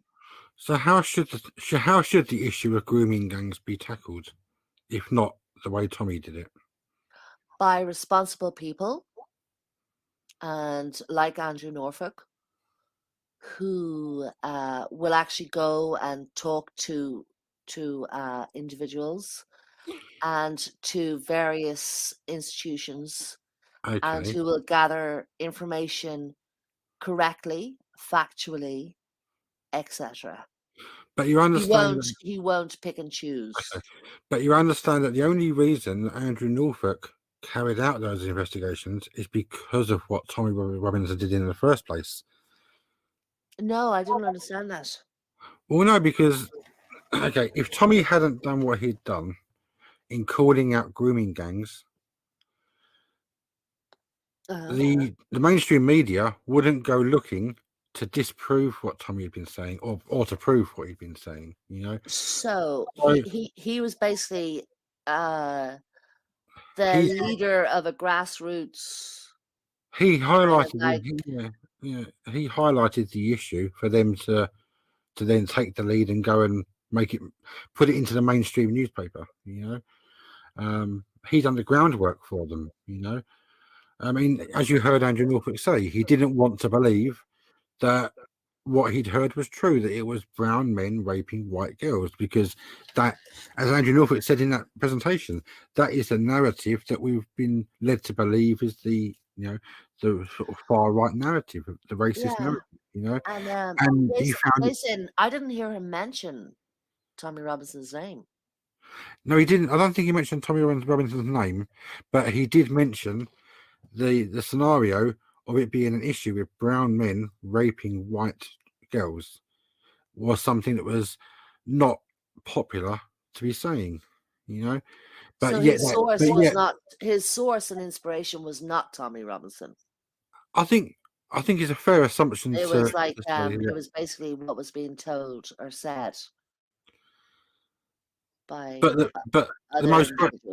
Well, the most vocal person speaking out about this for years has been Tommy Robinson. So it's it's it's quite fair to assume that they was going on what they had heard from people like Tommy or followers of Tommy. You know, I don't know if it's fair to assume Well, in that. fact, I, I think uh, okay, I think perhaps that uh, he was hearing from members of families of women affected. Yeah, the victims would have, would have spoken out. Um, yeah, Yeah, course. yeah. I mean, Um, Tommy Robinson is not the star in this No, scenario. But you He's do know the that. leading voice. Okay, He's not bleeding leading voice. Yeah, and you do know that Tommy Robinson wasn't actually the first person to call out the grooming issue. Who is the first person? Nick Griffin from the BNP. Now, you would argue that's pretty more unsavoury than Tommy Robinson. I mean, the BNP, right? You know, we all know that, you know, BNP Well, got uh, BNP, whatever, but Nick Griffin, come on. exactly. I, I, I, I totally agree with you. BNP, you know, there's a lot of bad things. I'm not a supporter of the BNP or National Front or any of those type of organisations. Far from it. But it is, it is, a, is a fact that before Tommy called out grooming gangs, Nick Griffin was calling out grooming gangs, and he was totally ignored because he was a racist, right? But you could, but the facts are there. He called it out. He said, "We've got an issue with Muslims raping young white girls," and he was dismissed as being a racist. Then when the uh, BNP faded away, Tommy took over and said, "We've got a problem with brown men raping white girls," and he was called a racist. Right. The police didn't investigate it because they didn't want to get called a racist like Tommy. And then you get Andrew Norfolk, you know, from the uh the Mail or the Times? I think it's the Times. Decide, you know what? I'm going to investigate this properly. Let's do it properly, professionally. And he Okay, found, and he and- found out, he found out that what Nick Griffin and what Tommy had been saying Yeah. was Yeah. true. Right. And so did did did either Nick Griffin or Stephen Yaxley Lennon uh out uh clerical abuse in the Protestant Church in the Church of England? Did they speak out about that? Did they have something to say about it? Look, why are you t- why are you try- trying to switch away from one to the other?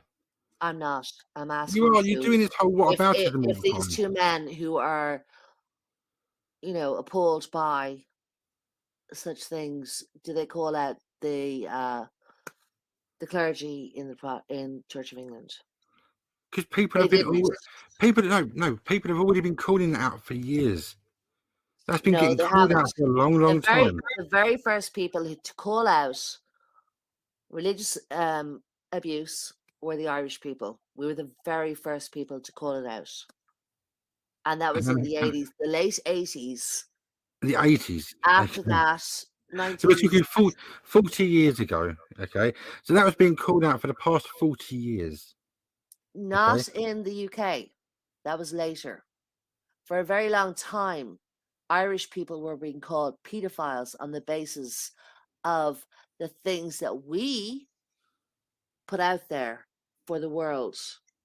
We were Okay. called, I was called by a Scottish woman and actually kind of a Rangers fan. I was called a pedophile just because I'm an Irish person, because it, it, in her head, she was going, Oh, you're Irish. Oh, your priests rape children. You must be a pedophile. Do you know what I'm saying?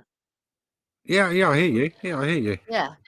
But yeah. you And can't, so blame all, you can't blame all Irish people, can you, for that? No, of course you can't. It's ridiculous. But that's what happens. And um, so I'm saying, I'm asking you, is there evidence of Nick Griffin calling out the clergy within the Church of England for their abuses against children?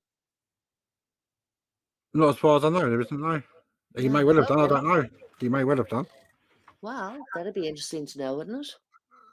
But are you suggesting that he only called out brown men raping white girls because they're brown men? Yeah, I am yeah, suggesting yeah. that. It's, it's very easy to go there, isn't it? And say, oh, they're just they're calling out because they're racist. But you know what? Well, I, I, I, I, I'm suggesting primarily that it's a Yeah.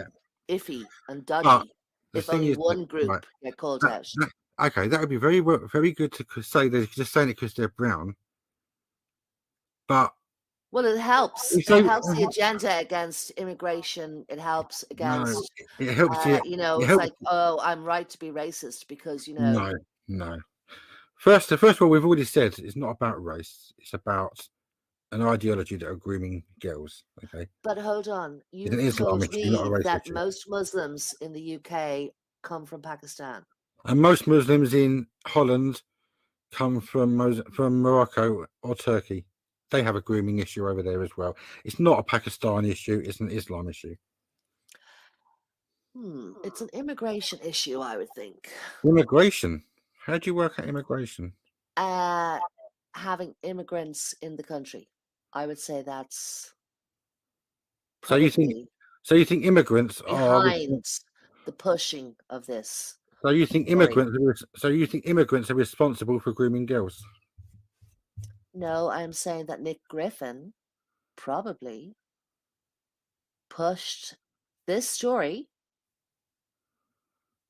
in spite of being able to do the same about the Church of England clergy, in, in spite of it being an actual factual, you know what I mean, as well, um, that he pushed it specifically about this particular demographic group of people, Pakistani Muslims, immigrants. Right. You know, that's what I'm saying. But where did immi- immigration come into it? You mentioned immigration. You said it was due to immigration. You know that people from Pakistan have obviously emigrated to fucking to the UK, Right. so they are migrants, immigrants. Yeah. But what's the relevance? Why have you brought up immigration? Why have you That's an aspect of um, both Tommy Robinson and um, Nick Griffin's issues. It's like the British National Party, the. EDL, English Defence League. We don't like foreigners. We don't want them in our country. We want Ireland, or sorry, England, the UK to stay white. right? Mhm. Well, then you're talking about ethno nationalists, aren't you? That want to have a, they're pro-white and repatriate non-white, and I don't agree with that. Mhm. I mean, as you know, Tommy Robinson is not an ethno nationalist. I have no idea what he is. What is he? A Civnat?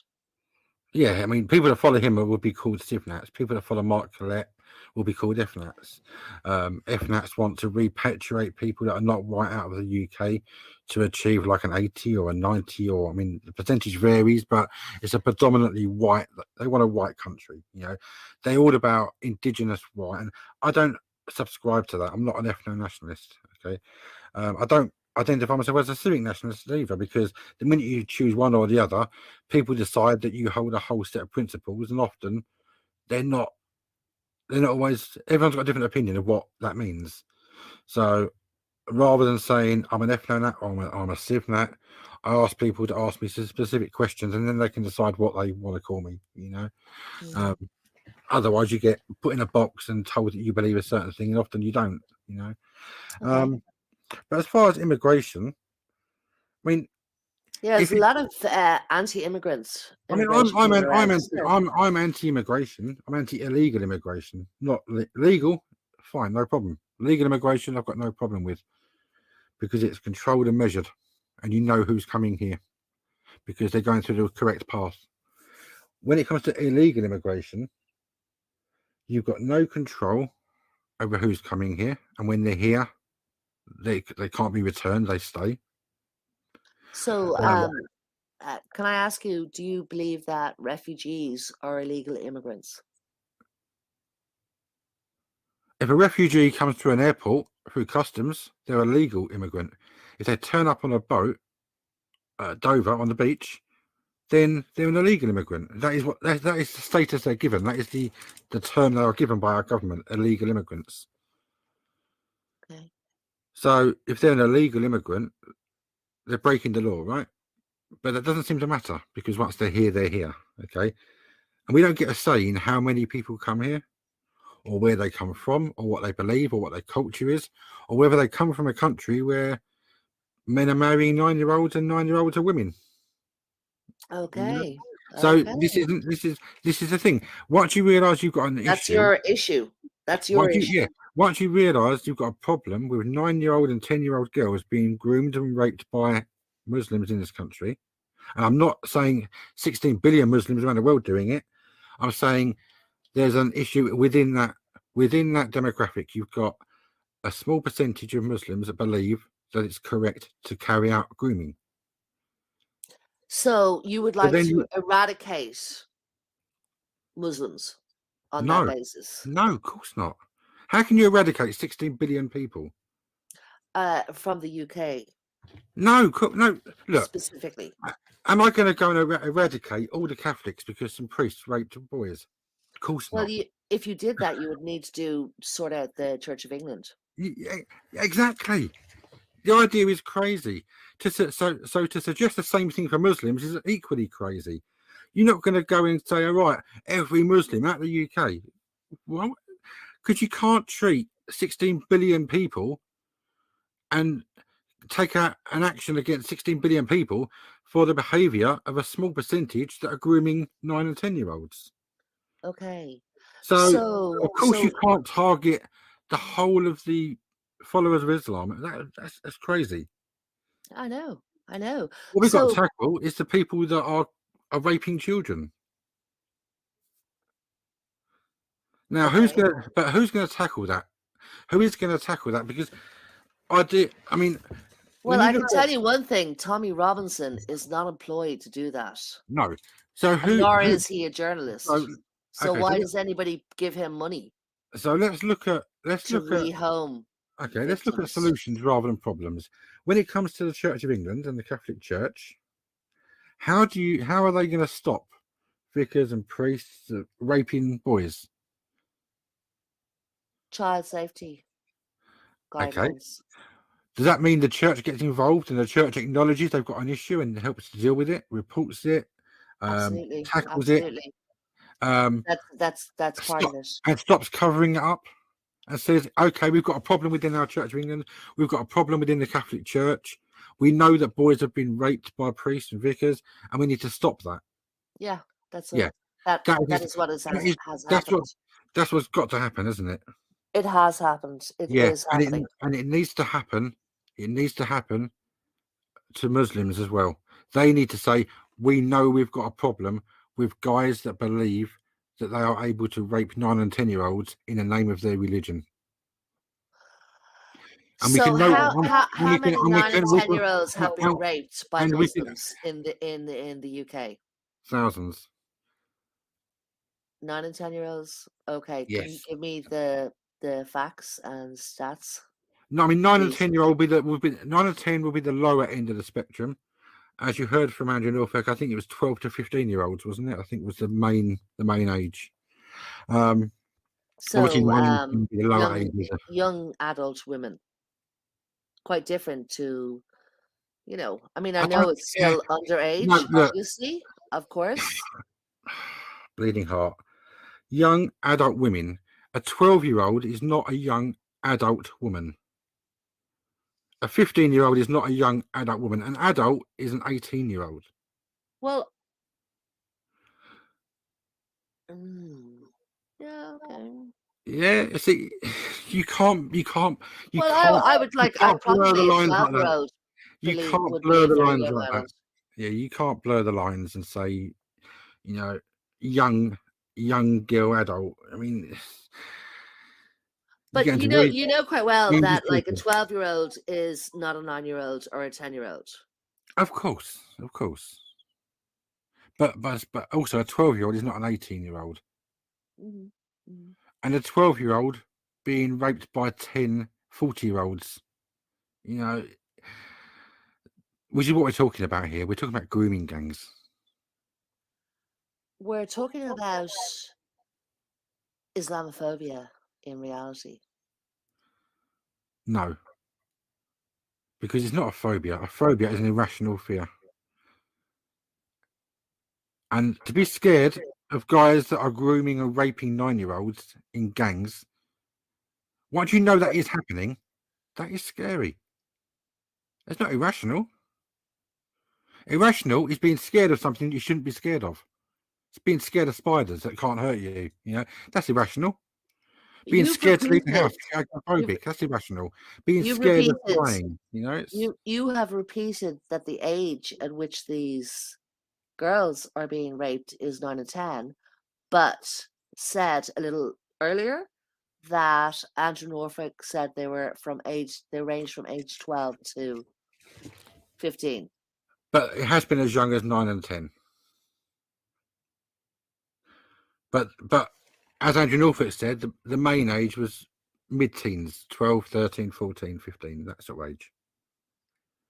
I mean, that's no excuse as far as I'm concerned. No, it makes no happened. difference to me.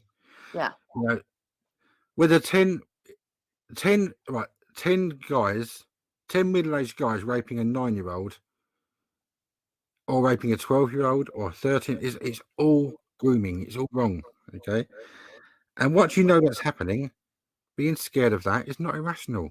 Once you, once you know it's happening, once you know that girls are being targeted, as a parent, when you hear that's happening in your hometown, why would you not be scared? Why would you not, be fearful for your child when you hear that other children that's happening to other children? You know, Yeah. it's, it's right to be scared. Paedophilia is bloody scary, bleeding heart. You know, But you know? Do And you know it's what's irrational. irrational? It's a, it's irrational to blame a whole community, a whole kind of community who have a particular religious belief.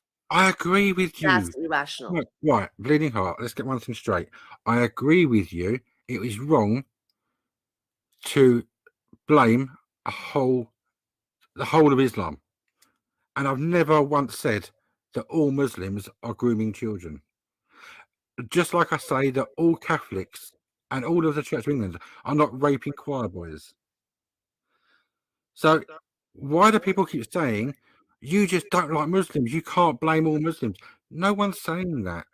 What we're saying is there's an issue within the Church of England that's been a, been addressed by the Church of England.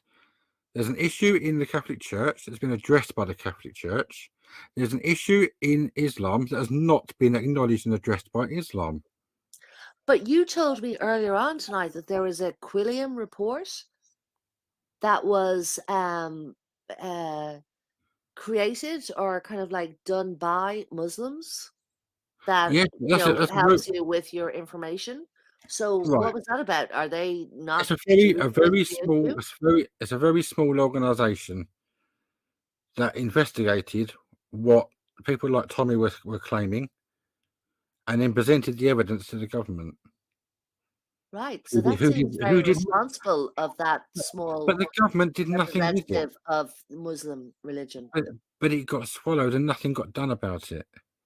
So we cannot blame mu- good Muslims on this Yes, issue. because good good Maybe maybe the issue is with the fucking government. well good Muslims are not acknowledging that there's bad Muslims that are raping children. Oh, What they do what they do instead, Bleeding Heart, is they say, Oh, they're not Muslims. They're not Muslims. The, the people that do that, then they don't they're not part of our culture and our religion and our they're not Muslims. They're just you know, rapists.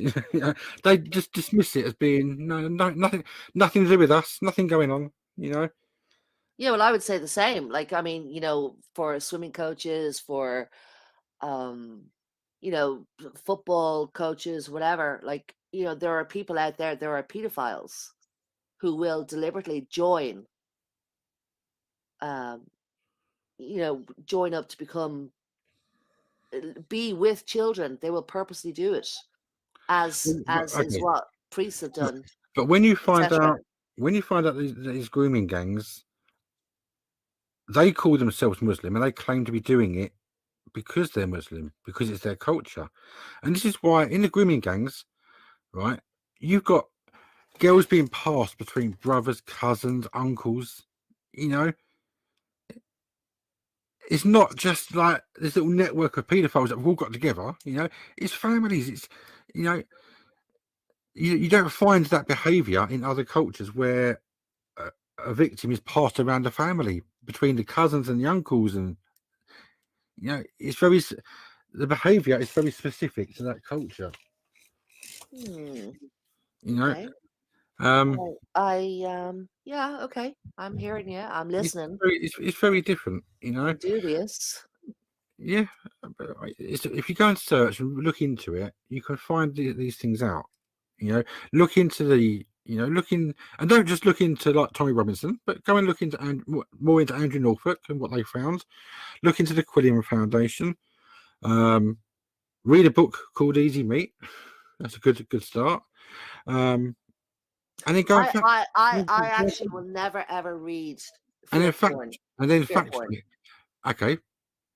Or but when you emotional porn. I just won't do it. but when you find out it's it is correct and it's true and it's factual then it, it isn't fear porn anymore it's the truth and that's the- that's the problem people need to realize that sometimes fear porn is actually the truth as un, as unsavory as that is you know and as hard to accept as it is you've got to look to see if it's actually happening and if it's true and i will i will send you some things that you can look into Yeah, to, thank you. to Thank find you. I out appreciate you know that. um Back now. I, because i mean i don't I, I, welcome, welcome back. I don't mean to have gone too hard on you, um, bleeding heart. I do get a bit of a beam up on it with this, and I do get a bit passionate about it. So I'm sorry if I've come across as argumentative, you know. Um, but it comes from frustration of having seen things that other people haven't seen, and then the people tell you that it's not happening. That guys aren't claiming these things. Guys aren't saying that they do things here for this reason, you know. and all I can do is show you what I've seen and let you go and look into it with an, hopefully with an, with an open mind. You know. All right. Okay. So may I may I ask you, uh, this conversation that we've both had, has that made you or encouraged you to sort of like think again? Do you kind of find that, you know, stating your arguments and your opinions and thoughts has cleared things up for you in some way? Do you think, well, maybe possibly I am focusing too much on a particular demographic and perhaps I should reconsider my stance? It, has that happened with our conversation? Well, no, because I feel like you, you're still kind of misunderstanding me. Because only only a few minutes ago, you spoke to me about it being wrong to target all Muslims. Yeah. Yet, when you speak about the Church of England or the Catholic Church, I've not, once, I've not once accused you of targeting all Catholics or all Protestants. Yeah, because that's I established um, my point. And if you was a black person or an Asian person, I wouldn't say that you was targeting them because they're white. I would accept that you're targeting people that are abusing children. Yeah. And I wouldn't for one minute think that you're targeting that whole community. But yet, when I speak about grooming gangs, only a few minutes ago, you kind of said that I was looking at the whole community, which tells me that you don't, you, you totally misunderstand. But it's very easy to. Do you know what I did? Do you know what I did? Um, I I sort of asked you about Nick Griffin and about Tommy Robinson and why they weren't talking about, you know, cler- clerical uh, abuse Okay, I'll ask and you a also question. all the various Have, other have you have, have you spoken about clerical abuse Yeah, oh, I have. Mhm. in the Catholic Church? Yeah, for sure. And have you spoken out about it in the Church of England? Well, you know, I, I would be primarily invested in what's going on in my own country, which is Ireland. Okay. So have you? So, you- but you've spoken out about clerical abuse in in the Catholic Church. Yeah, it, it was a national national conversation for quite a Okay, few decades. And have you ever spoken out about grooming gangs in in in uh, the Muslim community? And if not, why not? Why have you not spoken out about about Muslim grooming gangs? Yet you've spoken out out about the Catholic Church. And if you're not speaking about Muslim grooming gangs and you only speak about the Catholic Church, why? Who are you to call me out for only speaking about grooming gangs and not the Catholic Church? Is it not the same thing reversed? Are you not guilty of what you're accusing me of? Of only focusing on one religion? Hmm. Indeed. See, we all call out what we, okay, we I, all I call out we you, find it. You know, we all call out what we see, what we find. Okay. right? So, Okay, and well, you can say I'm finding it because they're brown people, you know. yeah, But uh, I can tell you, well, look, if immigrants are if immigrants are coming here with a culture that leads them to follow a certain behaviour that results in children being abused, then we've got to look at the immigration. We need to make sure that we're not we're not we're not importing people that are going to be a danger to children, whether they be from any part, any country in the world.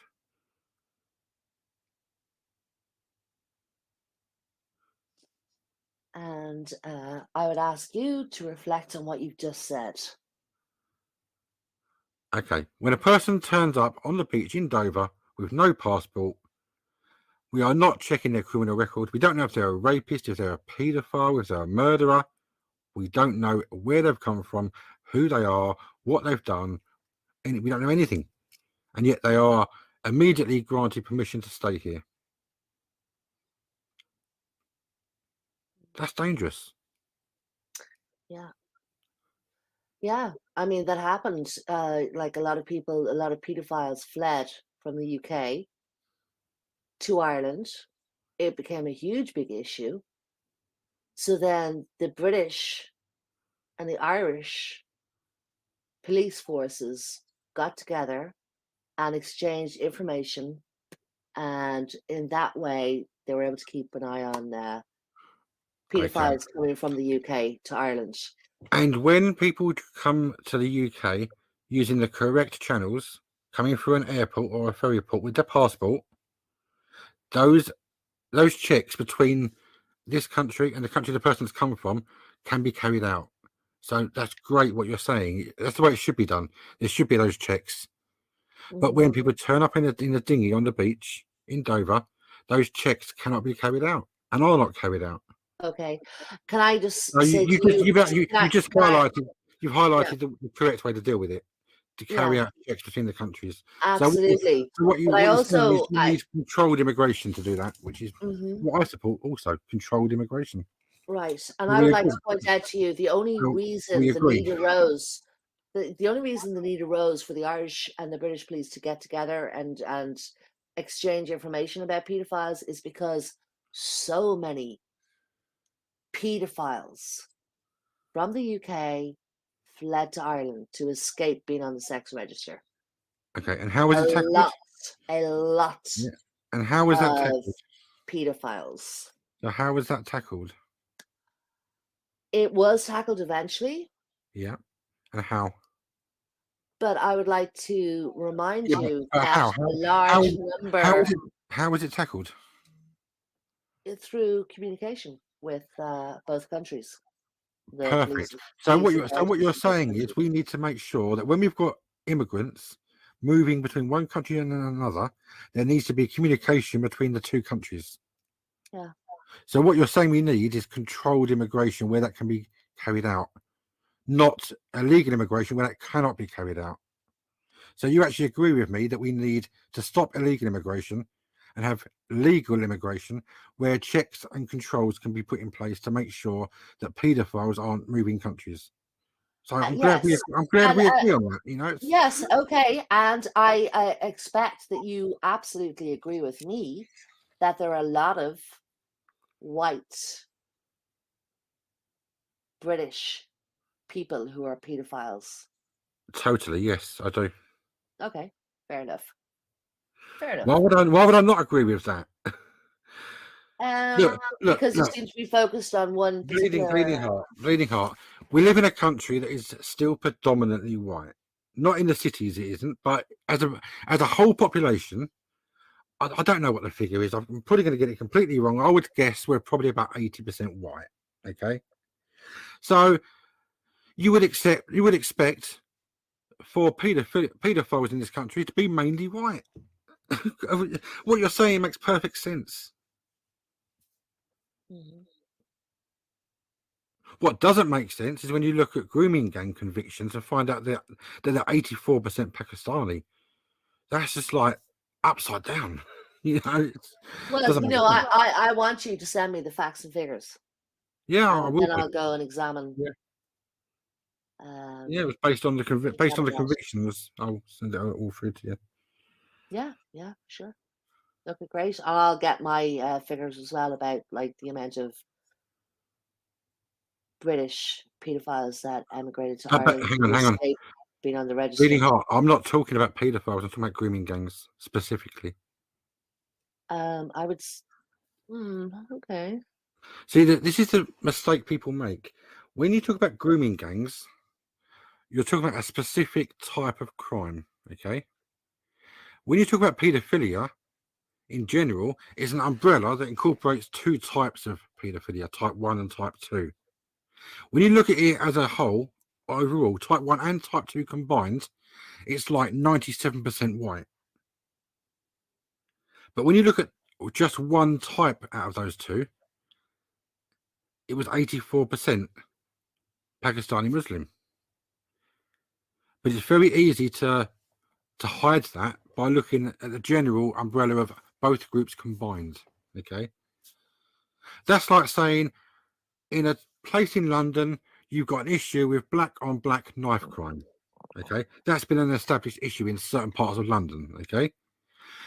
So to tackle that, you wouldn't say, well, actually, there's not a problem. Because if you look at the whole country, there's more white people stabbing people. So we've, we've, we've not got an issue in that part of London. You know, it doesn't, you're taking away from the issue. Okay. Mhm. So you've got to when you find an issue, a specific issue, you can't then expand your vision to dilute it, which is what a lot of people do. So I don't talk about paedophilia. I'm happy to talk about paedophilia, but at the moment we're talking about grooming gangs. And if you talk about paedophilia in general, you lose that focus and then you lose, you know, when you lose the focus on that specific crime, you don't really see what's happening because Okay, well, I. I would say that um, when it comes to pedophilia, which I would, uh, you know, we know this is how the internet progressed to this point where we are at now because pedophiles formed groups and shared information. We are aware that pedophiles will exchange images of children Of course. and that they so this is kind of like so this is kind of that group of people who formed a group and a community so they are beyond a doubt a community progressed the advent you know like the furtherance of um Okay. our technology. Have you ever have you ever looked like- what i'm saying to you is that they've been groups they group together. Okay, it's not always lonely. The place to start with this is have you actually looked into it's okay if you haven't you know a lot of people haven't but have you looked into the specification of type 1 and type 2 convictions for paedophilia and how they are separated. No i haven't. Okay that's the, that's the first thing to do is to look at how it's how it's classified and how it's prosecuted how they specify and how they fit people into these two types type 1 and type 2 so when when you understand and I- i'm no expert on it so i'm not going to attempt to explain it to you. I'd rather you go off and um, go onto the government website and type in type 1 type 2 paedophilia you know and look in and read up on how they distinguish whether a paedophile is in type 1 or type 2 you okay. know?